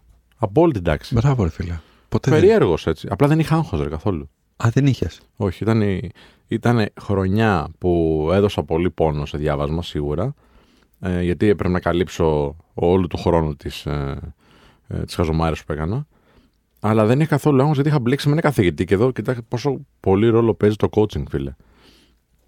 Είχα έναν καθηγητή, το Λουκά, να είναι καλά και ελπίζω να βοηθάει ακόμα ανθρώπους ο οποίος μου έκανε μόνο μαθηματικά φυσική και, και κατεύθυνση και γενικής παιδείας και πηγαίναμε ε, με έναν άλλον ε, ε, συμμαθητή τότε, οι δυο μας κάναμε πάντα μάθημα και μας μίλαγε για, με, για τρόπο σκέψης. Κάναμε τις ασκησούλες δηλαδή πολύ γρήγορα και μετά συζητάγαμε μόνο για τρόπο σκέψης. Και όταν ήρθε ο Ιούνιος, τέλος πάντων Μάιος, πότε δώσαμε τις Πανελλήνιες, είχαμε τόσο καλό ε, mindset, δηλαδή ε, ένα σύνολο από σκέψεις στο μυαλό μας για το πώς θα χειριστούμε την όλη κατάσταση, που δεν υπήρχε χώρος για άγχος. Δεν, δεν, δεν, υπ- το, το άγχος τι είναι; Είναι φόβος για κάτι που σου φαίνεται περίεργο και άγνωστο και επικίνδυνο. Εμείς δεν είχαμε τέτοιο φόβο, γιατί μας φαινόταν όλα πολύ εύκολα. Προφανώς υπήρχε η δυσκολία της γνώσης και της καταγραφής της γνώσης πάνω στην κόλλα, ε, αλλά δεν υπήρχε το άγχος της απόδοσης. Γιατί μας είχε μάθει αυτός ο άνθρωπος ότι ό,τι και να γίνει, θα πάει καλά η ζωή. Οπότε δεν δεν σκεφτόμασταν ότι αν δεν γράψω καλά τώρα, το μέλλον μου θα είναι δυσίωνο. Μμ. Σκεφτόμαστε ότι πάμε να κάνουμε ό,τι καλύτερο μπορούμε γιατί έχουμε προετοιμαστεί με αυτό και με αυτόν τον τρόπο. Μάλιστα. Και θυμάμαι δηλαδή τους συμμαθητές μου, α, που, αυτό μου έχει μείνει ε, πολύ βαθιά σαν εικόνα. Θυμάμαι τους συμμαθητές μου να τρέμουν τρομοτινά α, και εγώ να είμαι πολύ ήρεμος και χαλαρός, να, να πάω να κάνω την προσπάθειά μου. Πώς πάμε και παίζουμε ένα φιλικό παιχνίδι μπάσκετ, ας πούμε, που θες να βάλεις το καλάθι, προφανώς. Ε, θα κάνεις το σουτ σωστά για να μπει. Ε, μπορεί να αγχωθείς λίγο για να τον περάσεις τον φίλο σου, αλλά δεν είναι και αγώνας τώρα ευρωπαϊκού πρωταθλήματος. Πάμε Ναι. χάρη στο καλάθι, χάνει η ομάδα, ξέρω εγώ, όλα εκατομμύρια. Συνήθως όταν είσαι σε αυτό το mood αποδίδεις και πολύ καλύτερα. Το έχουμε δει δηλαδή και σε πραγματικά derby από αγώνες τέλος πάντων κτλ. Βλέπεις μπαίνει τώρα, ξέρω εγώ, μην αδικήσω καμία ομάδα, ξέρω εγώ, πα, Πανελευθυνιακός, ας πούμε, για παράδειγμα, με τον Παναθηναϊκό, με τον Ολυμπιακό, ας πούμε, και λες, έρχεται ισοπαλία, ξέρω εγώ, ή κερδίζει, ξέρω εγώ, Mm. κτλ. Γιατί δεν μπαίνει αγχωμένη αυτή η ομάδα, γιατί ξέρει ότι έτσι Mm. κι αλλιώς μάλλον θα το χάσει το μάτσο. Οπότε έτσι μπορεί να αποδώσει πολλές φορές και τον καλύτερό της σε αυτό. Ναι. Ε, βέβαια, αυτό είναι και, το, και είναι και η ψυχολογία του underdog βέβαια αυτό. Του, ε, του, ανθ- του ανθρώπου ή της ομάδας που δεν περίμενε, δεν έχεις προσδοκίες. Δεν έχεις να χάσεις κάτι. Εγώ δεν ήμουν σε αυτή τη φάση. Ήμουν στη φάση ότι έχω προσδοκίες προφανώς. Θέλω να πάω καλά. Ε, πιστεύω ότι μπορώ να πάω σε ένα επίπεδο καλά. Αλλά και αν δεν έρθει, it's okay. Ναι. Εσύ λειτουργούσες με το γεγονός ότι και στο worst case σενάριο, στο, στο χειρότερο πιθανό σενάριο το οποίο μπορεί να συμβεί, δεν θα επηρεάσει δραματικά τη ζωή σου. Ναι. Αυτό. Οπότε αυτό είναι εξε- εξαιρετικά σημαντικό και αυτό είναι και μήνυμα για τον κόσμο που μας ακούει προς τα έξω. Σχεδόν για κάθε, ε, για κάθε εγχείρημα Ναι, το οποίο βέβαια. έχεις στη ζωή του. Δηλαδή, αν, αν δεν ρισκάρεις άμεσα τη ζωή σου με θάνατο ή με υγειονομική βλάβη, πώς να το πω, ε, ε, κάντο. Δηλαδή, ξέρεις, είναι, είναι, είναι πολύ σημαντικό αυτό το πράγμα. Δηλαδή, εγώ ήμουνα, εγώ ήμουν μέτριος, παιδί μου. Νομίζω ότι 10, 14 και 7, 14 και 5 έβγαλα κάτι, κάτι λιγότερο από 15. Και, και αυτό ενδεχομένως πολλές φορές και με λίγη προσπάθεια παραπάνω. Δεν, δεν ήμουν καθόλου υπέρ αυτού του συστήματος. Σε ιδιωτικό. Σε ιδιωτικό, ναι. Oh. Τι; Ε, εντάξει, η μέση ώρα των ιδιωτικών είναι πάντα μεγαλύτερη. Αφού τα διορθώνανε στις Πανελλήνιε, ε, δεν, δεν έβλεπε τι διορθώνει. Ναι, ρε, επειδή το ιδιωτικό γενικότερα, Ναι. δεν ξέρω τώρα τι Ναι. ισχύει πλέον, Ναι. ξέρω τι ισχύει τότε, έτσι. Επειδή είναι πιο ε, σωστή, μάλλον η προσοχή, επειδή είναι και άλλοι πόροι που μπορεί Ναι, να διαθέσει ναι, ο ιδιωτικό ναι. στο μαθητή τέλος πάντων, που έρχεται. Προφανώς το παιδί τα μαθαίνει καλύτερα. Δεν μπορούσα να μάθω εγώ έτσι. Μμ. Εντάξει, σε ένα λειτουργούσε κάπως διαφορετικά. Καθόλου, καθόλου, καθόλου. Και τώρα καταλαβαίνω και γιατί. Δηλαδή, πλέον στα 40 μου είναι τότε. Γι' αυτό και, γι αυτό και στυλιτεύω το, το, Μμ. τον τρόπο εκπαίδευσης με την ίδια ένταση που το στυλίτευα και τότε. Γιατί τώρα το βλέπω στην πράξη πόσο διαφορετικός είμαι από αυτό το σύστημα και πόσο πολύ καλύτερα θα είχα πάει στις σπουδές μου αν είχα σπουδάσει στο εξωτερικό ή αν είχα κάνει IB, το International Baccalaureate, το οποίο σε προετοιμάζει για το εξωτερικό. Εκεί θα ήμουνα σίγουρα ε, στο 17, 17 18. Τι είναι αυτό, δεν να πει λίγο, τι διαφορά έχει δηλαδή σαν προετοιμασία; Έχεις υπόψη σου; σε προετοιμάζει για το, για το αγγλικό σύστημα. Το οποίο, Ο- αγγλικό- Που το οποίο έχει τι διαφορά, ας πούμε, περίπου. ε, δεν έχει, έχει ενδιάμεσες εξετάσεις, έχει ε, συμμετοχή στην τάξη, έχει, σωμα- έχει ομαδικές εργασίες. Έχει όλα αυτά τα οποία δεν έχει το ελληνικό σύστημα σε καμία βαθμίδα εκπαίδευσης. Που τουλάχιστον. Εντάξει, στο Πανεπιστήμιο έχει ομαδικές εργασίες. όχι σε όλα. Όχι σε όλα, ναι. Όχι σε όλα. Σε, σε πολλά εργαστήρια, ας πούμε, έχει. Ναι, απλά σου λέω το International Baccalaureate σε, στη δευτεροβάθμια σε Μα, προετοιμάζει κάνει για το. πιο ειρήνη από αυτό, ναι. Ακριβώς. Δηλαδή είναι τα, τα μόνα δύο steps τα οποία προσωμιάζουν ένα σύστημα εκπαίδευσης εξωτερικού, αν επιλέξεις να πας στο IB, ας πούμε, για παράδειγμα, στην Ελλάδα. Το οποίο κοστίζει και παραπάνω και είναι μόνο στα ιδιωτικά κτλ. Οπότε δεν είναι και πάρα πολύ. Δεν είναι για όλους. Γιατί μπορεί να μην έχεις Αν έκανες IB εδώ, Ναι, πού θα πήγαινες μετά; Η τριτοβάθμια πού θα ήταν. Αμερική. Μόνο ή έξω. Μόνο. Οπότε μόνο με σκοπό ότι πάω στο εξωτερικό να κάνω, Ναι. όχι κάπου εδώ. Όχι, όχι, όχι, όχι. όχι. Γιατί είναι στα αγγλικά και τα λοιπά και είναι, είναι η προετοιμασία. Είναι σαν να σου κάνει foundation για, για έξω. Ναι, ναι, ναι. Ε, οπότε τώρα αντιλαμβάνομαι πλήρως γιατί δεν μου έκανε το ελληνικό σύστημα εκπαίδευσης, το οποίο ξέρεις, ήταν πάνω στο κομμάτι να πάρεις το, το βαθμό, να πάρεις το, το πολιτήριο και φυλάκια μπάει. Δηλαδή αποστήθηση. Δεν είμαι της αποστήθησης καθόλου. Συμφωνώ. Ε, και, και, και γιατί το λέω, γιατί έχω, έχω καταλήξει αυτή τη στιγμή να κάνω δημόσιες ομιλίες, σε συνέδρια, σε αυτά είναι αυτό που κάνουμε τώρα στο ραδιόφωνο ή οτιδήποτε. Σχεδόν ποτέ έχω μια, ε, ε, ε, έχω μια, μια ομιλία την οποία θα κάνω τέλος πάντων κτλ. Και, και προσπαθούμε να συζητήσουμε με την εταιρεία ξέρεις, κάποια πράγματα, τι, πώς κτλ. Λέω, παιδιά, δεν θα έχω παρουσίαση. Λέει, τι εννοείς; Λέω, δεν, ε, δεν, φε- δεν ετοιμάζω ποτέ παρουσιάσεις. Α, μου λέει, εντάξει, δεν μας έχει ξανατύχει. Ωραία. Να προβάρουμε λίγο το τέτοιο. Λέω, δεν μπορώ να προβάρω κάτι. Λέω, μου λέει, τι εννοείς, δεν είναι. Λέω, μπορώ να σας πω τους πυλώνες που θα αγγίξω. Αλλά θα είναι όλο εκείνη την ημέρα αυτοσχεδιασμός πάνω στο, πάνω στο stage. Μου λέει, μήπω είναι επικίνδυνο. Λέω, επικίνδυνο είναι να προετοιμάσω κάτι. Γιατί αυτό που θα προετοιμάσω και θα σας πω δεν θα έχει καμία σχέση με αυτό το οποίο θα κάνω εκείνη την, την ημέρα πάνω. Αυτό δεν είναι οδηγία για, τους, ε, για αυτούς που μας ακούν αυτή τη στιγμή. Εγώ όμως, Ναι, έτσι, για να μπορέσω ναι. να αποδώσω στο βέλτιστο, δεν μπορώ να προετοιμαστώ με τον παραδοσιακό τρόπο. Θα προετοιμάσω το μυαλό μου στους πυλώνες, θα σκεφτώ πέντε συγκεκριμένους πυλώνες, θα τραβήξω από κάτω εικονικά στο μυαλό μου δύο-τρία κλαδάκια στον κάθε πυλώνα που θα αγγίξω και that's it. Και φεύγω. Αν πάω να. προ- Επειδή το έχω κάνει. Αν πάω να Ναι, προετοιμάσω και εγώ έτσι κάτι, ε, δεν, δεν μπορώ. Δεν- δηλαδή, αν, αν πρέπει να ακολουθήσω μια παρουσίαση, ε, το έχω χάσει τόσο πολύ που και Α, κερδίζω, σε, σε ενοχλεί κιόλας, όχι απλά. και κερδίζω Ναι. με την παρουσίαση. Γιατί δεν, μα- ε, με περιορίζει. Ενώ είναι δική μου παρουσίαση, πρόσεξε. Εγώ Ναι, την έχω ναι, φτιάξει ναι, ναι, ναι. και εγώ δεν μπορώ να την υποστηρίξω. Εγώ τώρα που έκανα το event ε, των επαγγελματία πενταστέρων τέλος πάντων, είχα φτιάξει υλικό γιατί ήθελα να, να θίξω πολλά θέματα. Είναι πολλές ώρες το όλο Ναι, το βέβαια. θέμα. Λοιπόν, ε, και σκεφτόμουν αυτό που με άγχωνε πιο πολύ. Δεν ήταν η απόδοση προς το κοινό. Γιατί εντάξει, έχω κάνει πολλές Μμ, ομιλίες, μμ. πολλά σεμινάρια. Ε, με άγχωνε πιο πολύ το αν θα καταφέρω στο χρόνο Μμ. που θέλω, ένα, ένας βασικά, ένα άγχος, στο χρόνο που θέλω να παραδώσω όλη τη γνώση ε, και δύο και κυριότερο, εάν θα είναι εύπεπτη για αυτά που έχω γράψει μες στην παρουσίαση. Μμ. Γιατί αν το κάνεις, ξέρω εγώ, λίγο πιο αυθόρμητα, λίγο πιο έτσι ε, on the fly το λόγο, βλέπεις και λίγο τον γκέλ και ανάλογα πας και κάνεις τις διακλαδώσεις, ξέρω, στο λόγο σου. Αν όμως έχεις συγκεκριμένα πράγματα που θες να πεις, τι θα κάνεις, θα το κάνεις skip. Ε, βέβαια. Ναι. Ε, Πολύ καταλαβαίνεις. σημαντικό. Ναι, Ναι. σωστό, σωστό. Οπότε θεωρώ ότι ναι, μεν και εγώ έτσι, αυτή τη άποψη μου ότι ξέρεις, πάμε να πούμε λίγο κάτι λίγο πιο αυθόρμητο, λίγο πιο unplugged όπως είναι και το, ε, και το concept τέλος πάντων των ομιλιών που κάνουμε και τρεις μαζί. Ε, αλλά ε, δεν είναι κακό να έχεις και δύο-τρία bullets σε ένα Μμμ. slideshow, Μμμ. σε μια παρουσιασούλα. Και στη δικιά σου περίπτωση που το έχω δει σε πολλούς ομιλητές στο εξωτερικό που κάνουν αντίστοιχη α, απόδοση των λόγων τους, βάζουν ένα-δύο slides χωρίς καν bullets, απλά για κάποια πράγματα που είναι για αυτούς. Για reference. Ναι, για reference. Δηλαδή, Ακριβώς. ο Γκάρι Βι, ας πούμε, που λέγαμε και στην αρχή της εκπομπής, έχει μόνο τα social media του, Μμ. μόνο τι είναι. Εάν κάποιοι τον ξέρουν, ας πούμε, τον δουν εκεί. Και πάλι λέγοντας, θα μπορούσε να κάνεις κάτι τέτοιο. Ναι. Και την ώρα που σου ζητάνε στις ομιλίες σου ένα slideshow, στείλ αυτό. Σωστό. Ναι, ναι. Το, το έχω σκεφτεί δηλαδή και για μια ομιλία που προετοιμάζω. Έχω σκεφτεί, ας πούμε, για παράδειγμα, δύο slides πάρα πολύ συγκεκριμένα που, αφορεί, που, αφορεί, που αφορά το, το ένα αφορά το κομμάτι του το Golden Circle του Simon Sinek.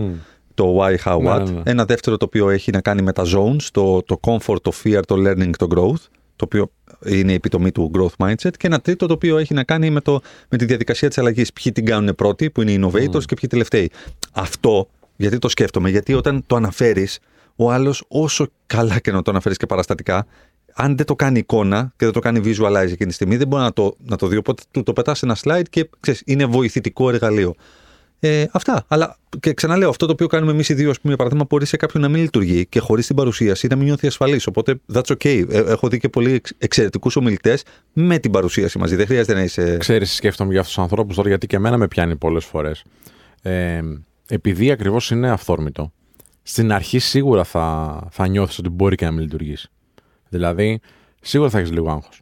Μέχρι να λυθείς λίγο, μέχρι να Μμ. δεις τα πατήματά σου, μέχρι να δεις τον γκέλ που μπορεί να κάνει αυτό που λες στον κόσμο, σίγουρα θα έχεις ένα άγχος απόδοσης. Δεν μιλάμε να καταρρεύσεις τώρα, έτσι, ούτε θα, θα τρέμει το φιλοκάρδι σου. Μιλάμε ότι ξέρεις, θα είσαι λίγο σε μια εγρήγορση. Μετά από πέντε λεπτά που μιλάς, σου φεύγει όλο αυτό. Εντελώς. Έτσι.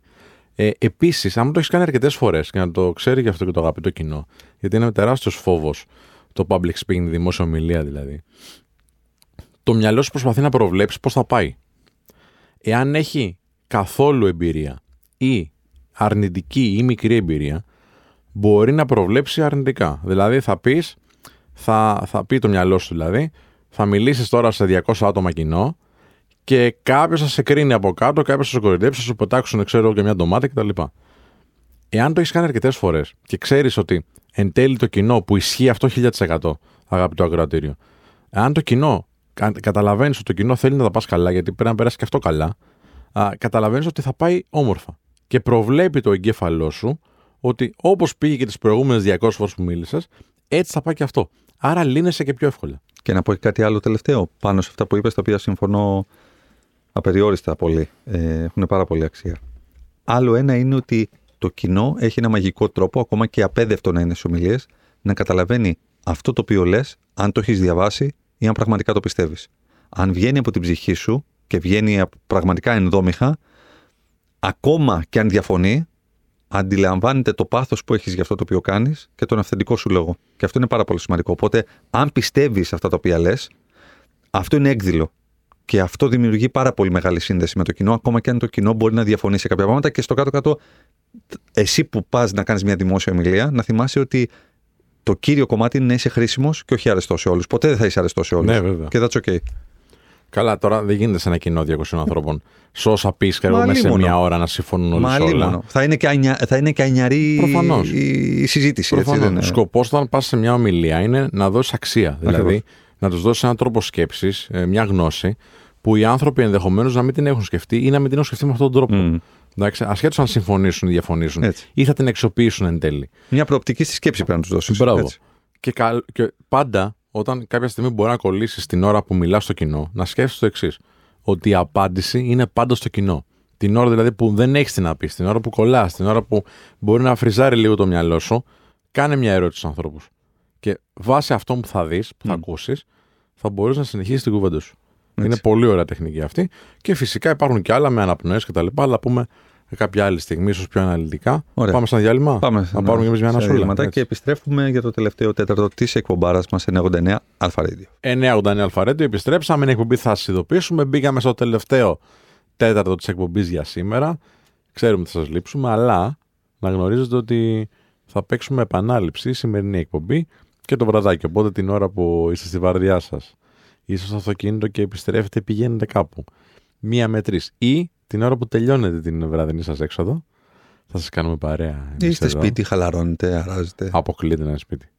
Αποκλείεται. Τι είναι. Σάββατο βράδυ. Αφού είπατε ότι βγαίνουν όλοι, δεν λέγατε τις προάλλες. Τα θυμάμαι όλα εγώ αυτά, ρε.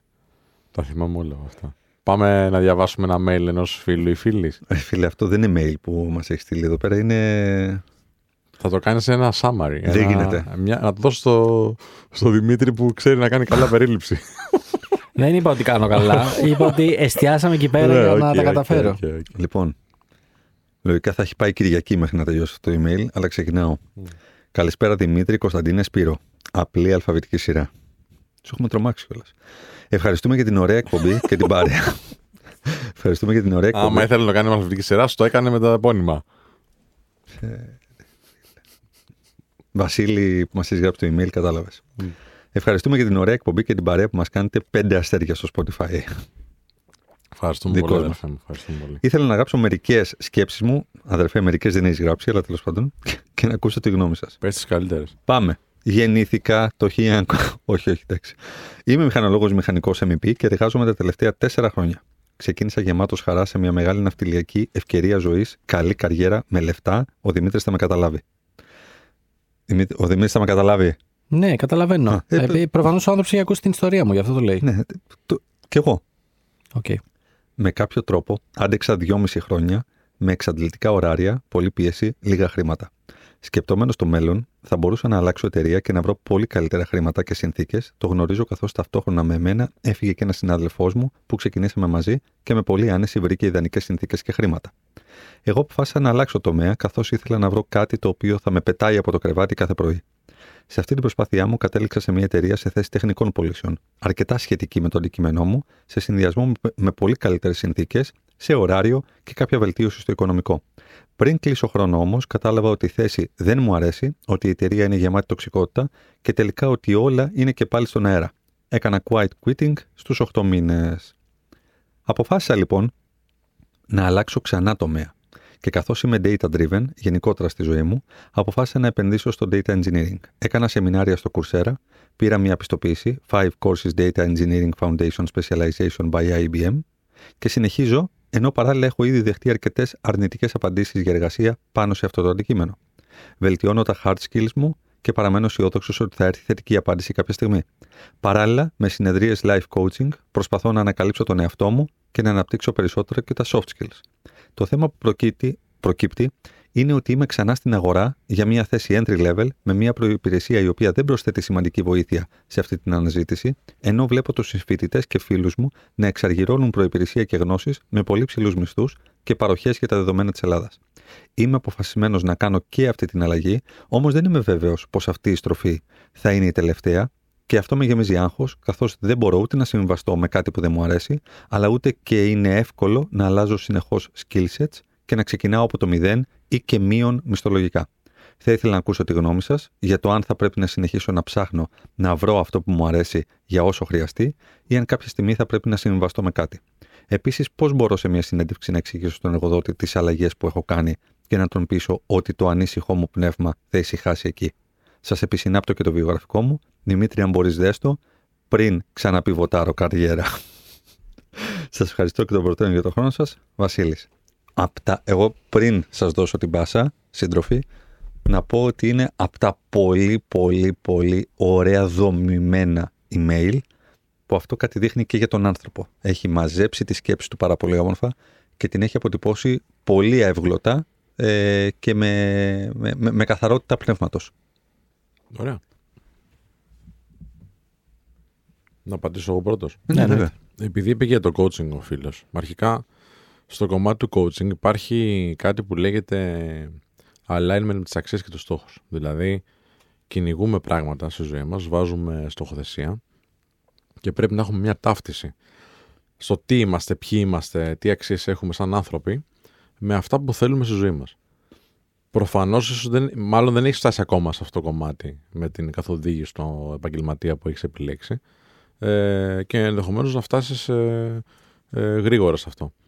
Ε, αλλά αν σε απασχολεί τόσο πολύ, καλό είναι να το πεις και να μπει σε μια διαδικασία η στοχοθεσία που θα βάλεις για τα επαγγελματικά σου να είναι aligned με τις αξίες σου. Πώς θα βοηθήσει αυτό, να είναι σε ευθυγράμμιση δηλαδή με τις αξίες σου. Πώς θα βοηθήσει αυτό, Θα βοηθήσει να βρεις κάτι που θέλεις να κάνεις, γιατί γι' αυτό όμως το πράγμα συζητάμε τώρα. Δεν συζητάμε μόνο α, να βρω μια θέση η οποία θα μου εξασφαλίζει και φυσικά τα, μια εξωπερπή διαβίωση, ε, αλλά και κάτι το οποίο θα μου αρέσει για να μείνω καιρό και να το κάνω, να το κάνω χρόνια και να ε, μιλάει στην καρδούλα μου, ρε παιδί μου. Αυτό λέμε τώρα, έτσι, για να μην χρειάζεται να ξαναλλάξω. Λοιπόν, οπότε την ώρα που θα κάνεις αυτό align με αυτήν ευθυγράμμιση των στόχων των αξιών με αυτό που κυνηγάς, θα είναι πιο εύκολο να νιώθεις καλά μέσα σου σε αυτό το μονοπάτι που είσαι. Αυτό τώρα προφανώς μπορεί να θέλει κάποια αλλαγή, κάποιο, α, κάποιο έτσι, κάποια μικρή ρύθμιση λίγο αργότερα. Αλλά είναι εντάξει, γιατί ξέρεις και κάποια πράγματα στη ζωή αλλάζουν. Δηλαδή, άλλα πράγματα θες στα 30 σου, άλλα πράγματα θες στα 35 σου, αλλά σε τόσο μεγάλες διαδροφορές είναι ok. Παρόλα αυτά όμως, οπωσδήποτε θα πρέπει να βάλεις σε μια σειρά αυτό που κυνηγάς να σου μιλάει. Ε, εσύ, ας πούμε, σαν άνθρωπος, έχεις κάποιες αξίες, έχεις ε, κάποια ιδανικά, έχεις μάθει με έναν τρόπο να αντιμετωπίζεις τη ζωή και έχεις μια κοσμοθεωρία. Αυτή η κοσμοθεωρία πρέπει να έρχεται σε απόλυτη σύνδεση, σε απόλυτη ταύτιση με αυτό που θα είσαι σαν επαγγελματική υπόσταση στο κοντινό μέλλον ή στο πιο μακρινό μέλλον. Και αν δεν είσαι πολύ κοντά σε αυτό που φαντάζεσαι ιδανικά ή σε αυτό που λέει η ψυχούλα του πρέπει να είσαι ιδανικά, ε, μάλλον θα, θα αλλάζεις συνεχώς. Μίλα λοιπόν με τον άνθρωπο που σε καθοδηγεί να κάνετε ένα τέτοιο πλάνο καριέρας. Έτσι λέγεται αυτό. Κάνε ένα πλάνο καριέρας. Σούπερ. Νομίζω ότι έχεις απαντήσει στον φίλο μας τον Βασίλη στο 50%. Mm, οπότε θα απαντήσω εγώ στο, στο άλλο 50% και νομίζω μετά μπορεί να συμπληρώσει και ο Κωνσταντίνος για να πάμε στο 120%. Over deliver πάντα. Πάντα. Ε, λοιπόν, φίλε Βασίλη, μιας που έχεις επισυνάψει το βιογραφικό σου, να σου πω ότι το έχουμε ανοίξει εδώ πέρα και το κοιτάμε λίγο με τον Κωνσταντίνο. Ε, κοίτα, η πρώτη παρατήρηση που νομίζω θα συμφωνήσουν και οι υπόλοιποι είναι ότι αν μπορούμε εμείς να έχουμε βιογραφικό μιας σελίδας, σίγουρα μπορείς και εσύ. Ε, και το λέω αυτό γιατί συνήθως ε, βιογραφικό δύο σελίδων ξέρεις, πρέπει να έχεις να πεις ε, πολλά πράγματα και να μην μπορείς να βγάλεις τίποτα απ' έξω, αλλά να είναι όλα εξίσου σημαντικά. δεν νομίζω ότι έτσι όπως μας τα περιέγραψες, that's the case εδώ πέρα, ή αυτή είναι η περίπτωση. Mm, mm.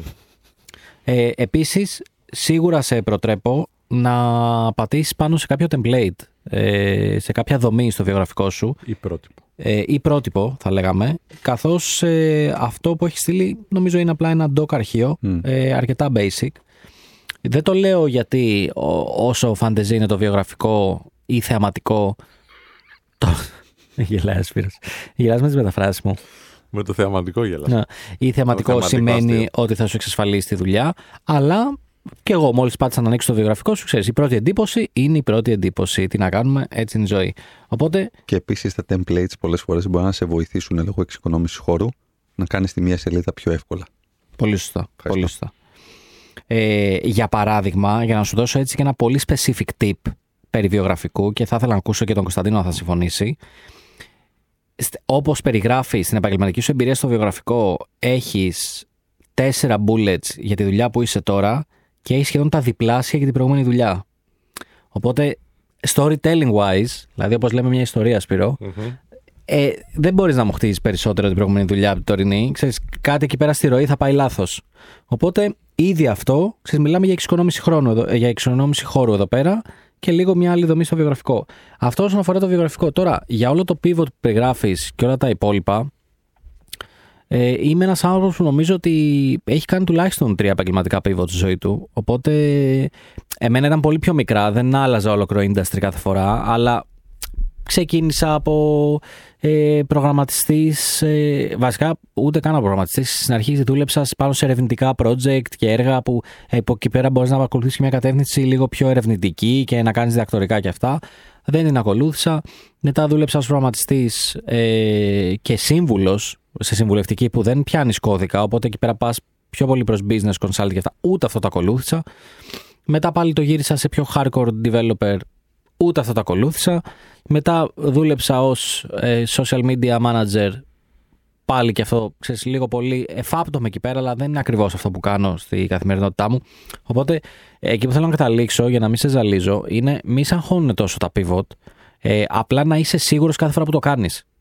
Δηλαδή, άμα πας να κάνεις pivot και έχεις αμφιβολίες για το pivot, όχι αν θα πετύχει, για το αν θα πετύχει κάτι όλοι έχουμε αμφιβολίες, αλλά αν έχεις αμφιβολίες για το pivot, τότε σημαίνει ότι χρειάζεται να το σκεφτείς καλύτερα.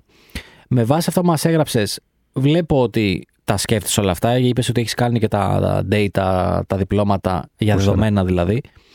Ε, οπότε για εμένα πάλεψέ το. Δεν είναι ακόμα αργά ή να εγκαταλείψεις τη μάχη. Πάλεψέ το. Είμαι σίγουρος ότι θα βρεις κάτι γιατί είναι αναδυόμενο όλο αυτό το industry και τα ξέρει καλύτερα από μένα ο Κωνσταντίνος. Ε, ωστόσο, να πατάς γεράκι με τα δύο πόδια σε αυτό που θες να κάνεις. Δεν έχει σημασία άμα σε δύο χρόνια, σε πέντε μήνες, πέντε χρόνια σηκωθείς μια μέρα από το κρεβάτι και είπες: Πω, πω, το βαρέθηκα και αυτό. Θα δούμε τι θα κάνουμε τότε. Σημασία έχει τώρα να είσαι 100% σίγουρος. Αυτό έχω να πω εγώ. Εντάξει, παιδιά, με έχετε καλύψει φουλ. Τι έχουμε, ε, κόβουμε. Ωραία. Εντάξει. Ε, πάντα εγώ θα λέω ότι πρέπει να κάνεις κάτι το οποίο να σε γεμίζει. Ε, ε, και επειδή δεν έχουμε χρόνο, δεν μπορώ να σου πω πολλά περισσότερα, αλλά συμφωνώ με τα παιδιά έτσι όπως το, το έθεσαν. Μη σε ανησυχούν τα pivot, να σε ανησυχεί μόνο πόσο δομημένα δομημένο θα είναι το αφήγημά σου σε όποιον σε ρωτήσει για τα πίβοτα αυτά, προκειμένου να έχεις δημιουργήσει την πραγματική και τη ρεαλιστική ιστορία του γιατί έχει συμβεί αυτό το πράγμα. Είμαστε άνθρωποι, δεν ταιριάζουμε παντού. Οπότε είναι πάρα πολύ ανθρώπινο και πάρα πολύ φυσικό στις πρώτες απόπειρές σου να μην έχουν πάει τα πράγματα έτσι όπως πιστεύεις ότι θα ήταν ιδανικά και ονειρεμένα. Και αν κάνει πλάνο καριέρας, θα κάνει απλά πιο λίγα πίβοτα. Ε, ναι, εντάξει, γιατί δεν έγινε κάτι. Και μάλιστα ζείτε, ζείτε όλοι εσείς πλέον οι νεότεροι σε μια εποχή που οι καριέρες και η, η, η, μετάβαση από τη μία δουλειά στην άλλη παλαιότερα ήταν κάθε 10 με 12 χρόνια και έχει καταλήξει ο μέσος όρος να είναι στα 3 με 4. Οπότε mm. αυτό σε ευνοεί πάρα πολύ ότι υπάρχει το hype. Λοιπόν, φύγαμε. Ε, πάμε και εμείς να, να κάνουμε το, το Σάββατό μας. Ερχόμαστε αύριο μία η ώρα, Ντάν. Μέχρι τότε να προσέχετε να είστε καλά. Γεια χαρά. Γεια χαρά. Γεια χαρά.